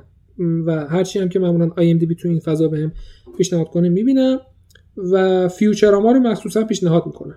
واسه آدما که اگه دوست دارن برن سراغش. کسایی که تو این فضا اینطوری مثل احساس می‌کنن ذهنشون یه ذره به من نزدیکه فیوچراما رو به نظرم خوششون میاد. خیلی ممنونم. و اینکه شما خودتون آدم موفقی می‌دونید؟ آره من خودم آدم موفقی می‌دونم فکر کنم. با اینکه احساس می‌کنم خب هنوز خیلی راه ها هست که خیلی چیز هست که دوست دارم انجام بدم ولی احساس می‌کنم تا الان چیزی که می‌شده رو انجام دادم و فکر کنم موفقم. تشکر می‌کنم های دکتر. نکات خیلی زیادی از شما یاد گرفتم. امیدوارم شنونده های عزیز رادیو فولستک هم بهره کافی رو از صحبت های شما برده باشن. ممنونم بابت وقتی که برای ما گذاشتین و با ما هم صحبت شدین. جناب آقای دکتر وفایی استدر امیدوارم همیشه شاد و سلامت باشین. خدا نگهدارتون. خیلی ممنونم بابت این فرصتی که در اختیار من گذاشتید. امیدوارم که آدمایی اینو گوش میدن احساس کنه که بهشون اضافه شد رادیو فولستک. صدای حرفه ها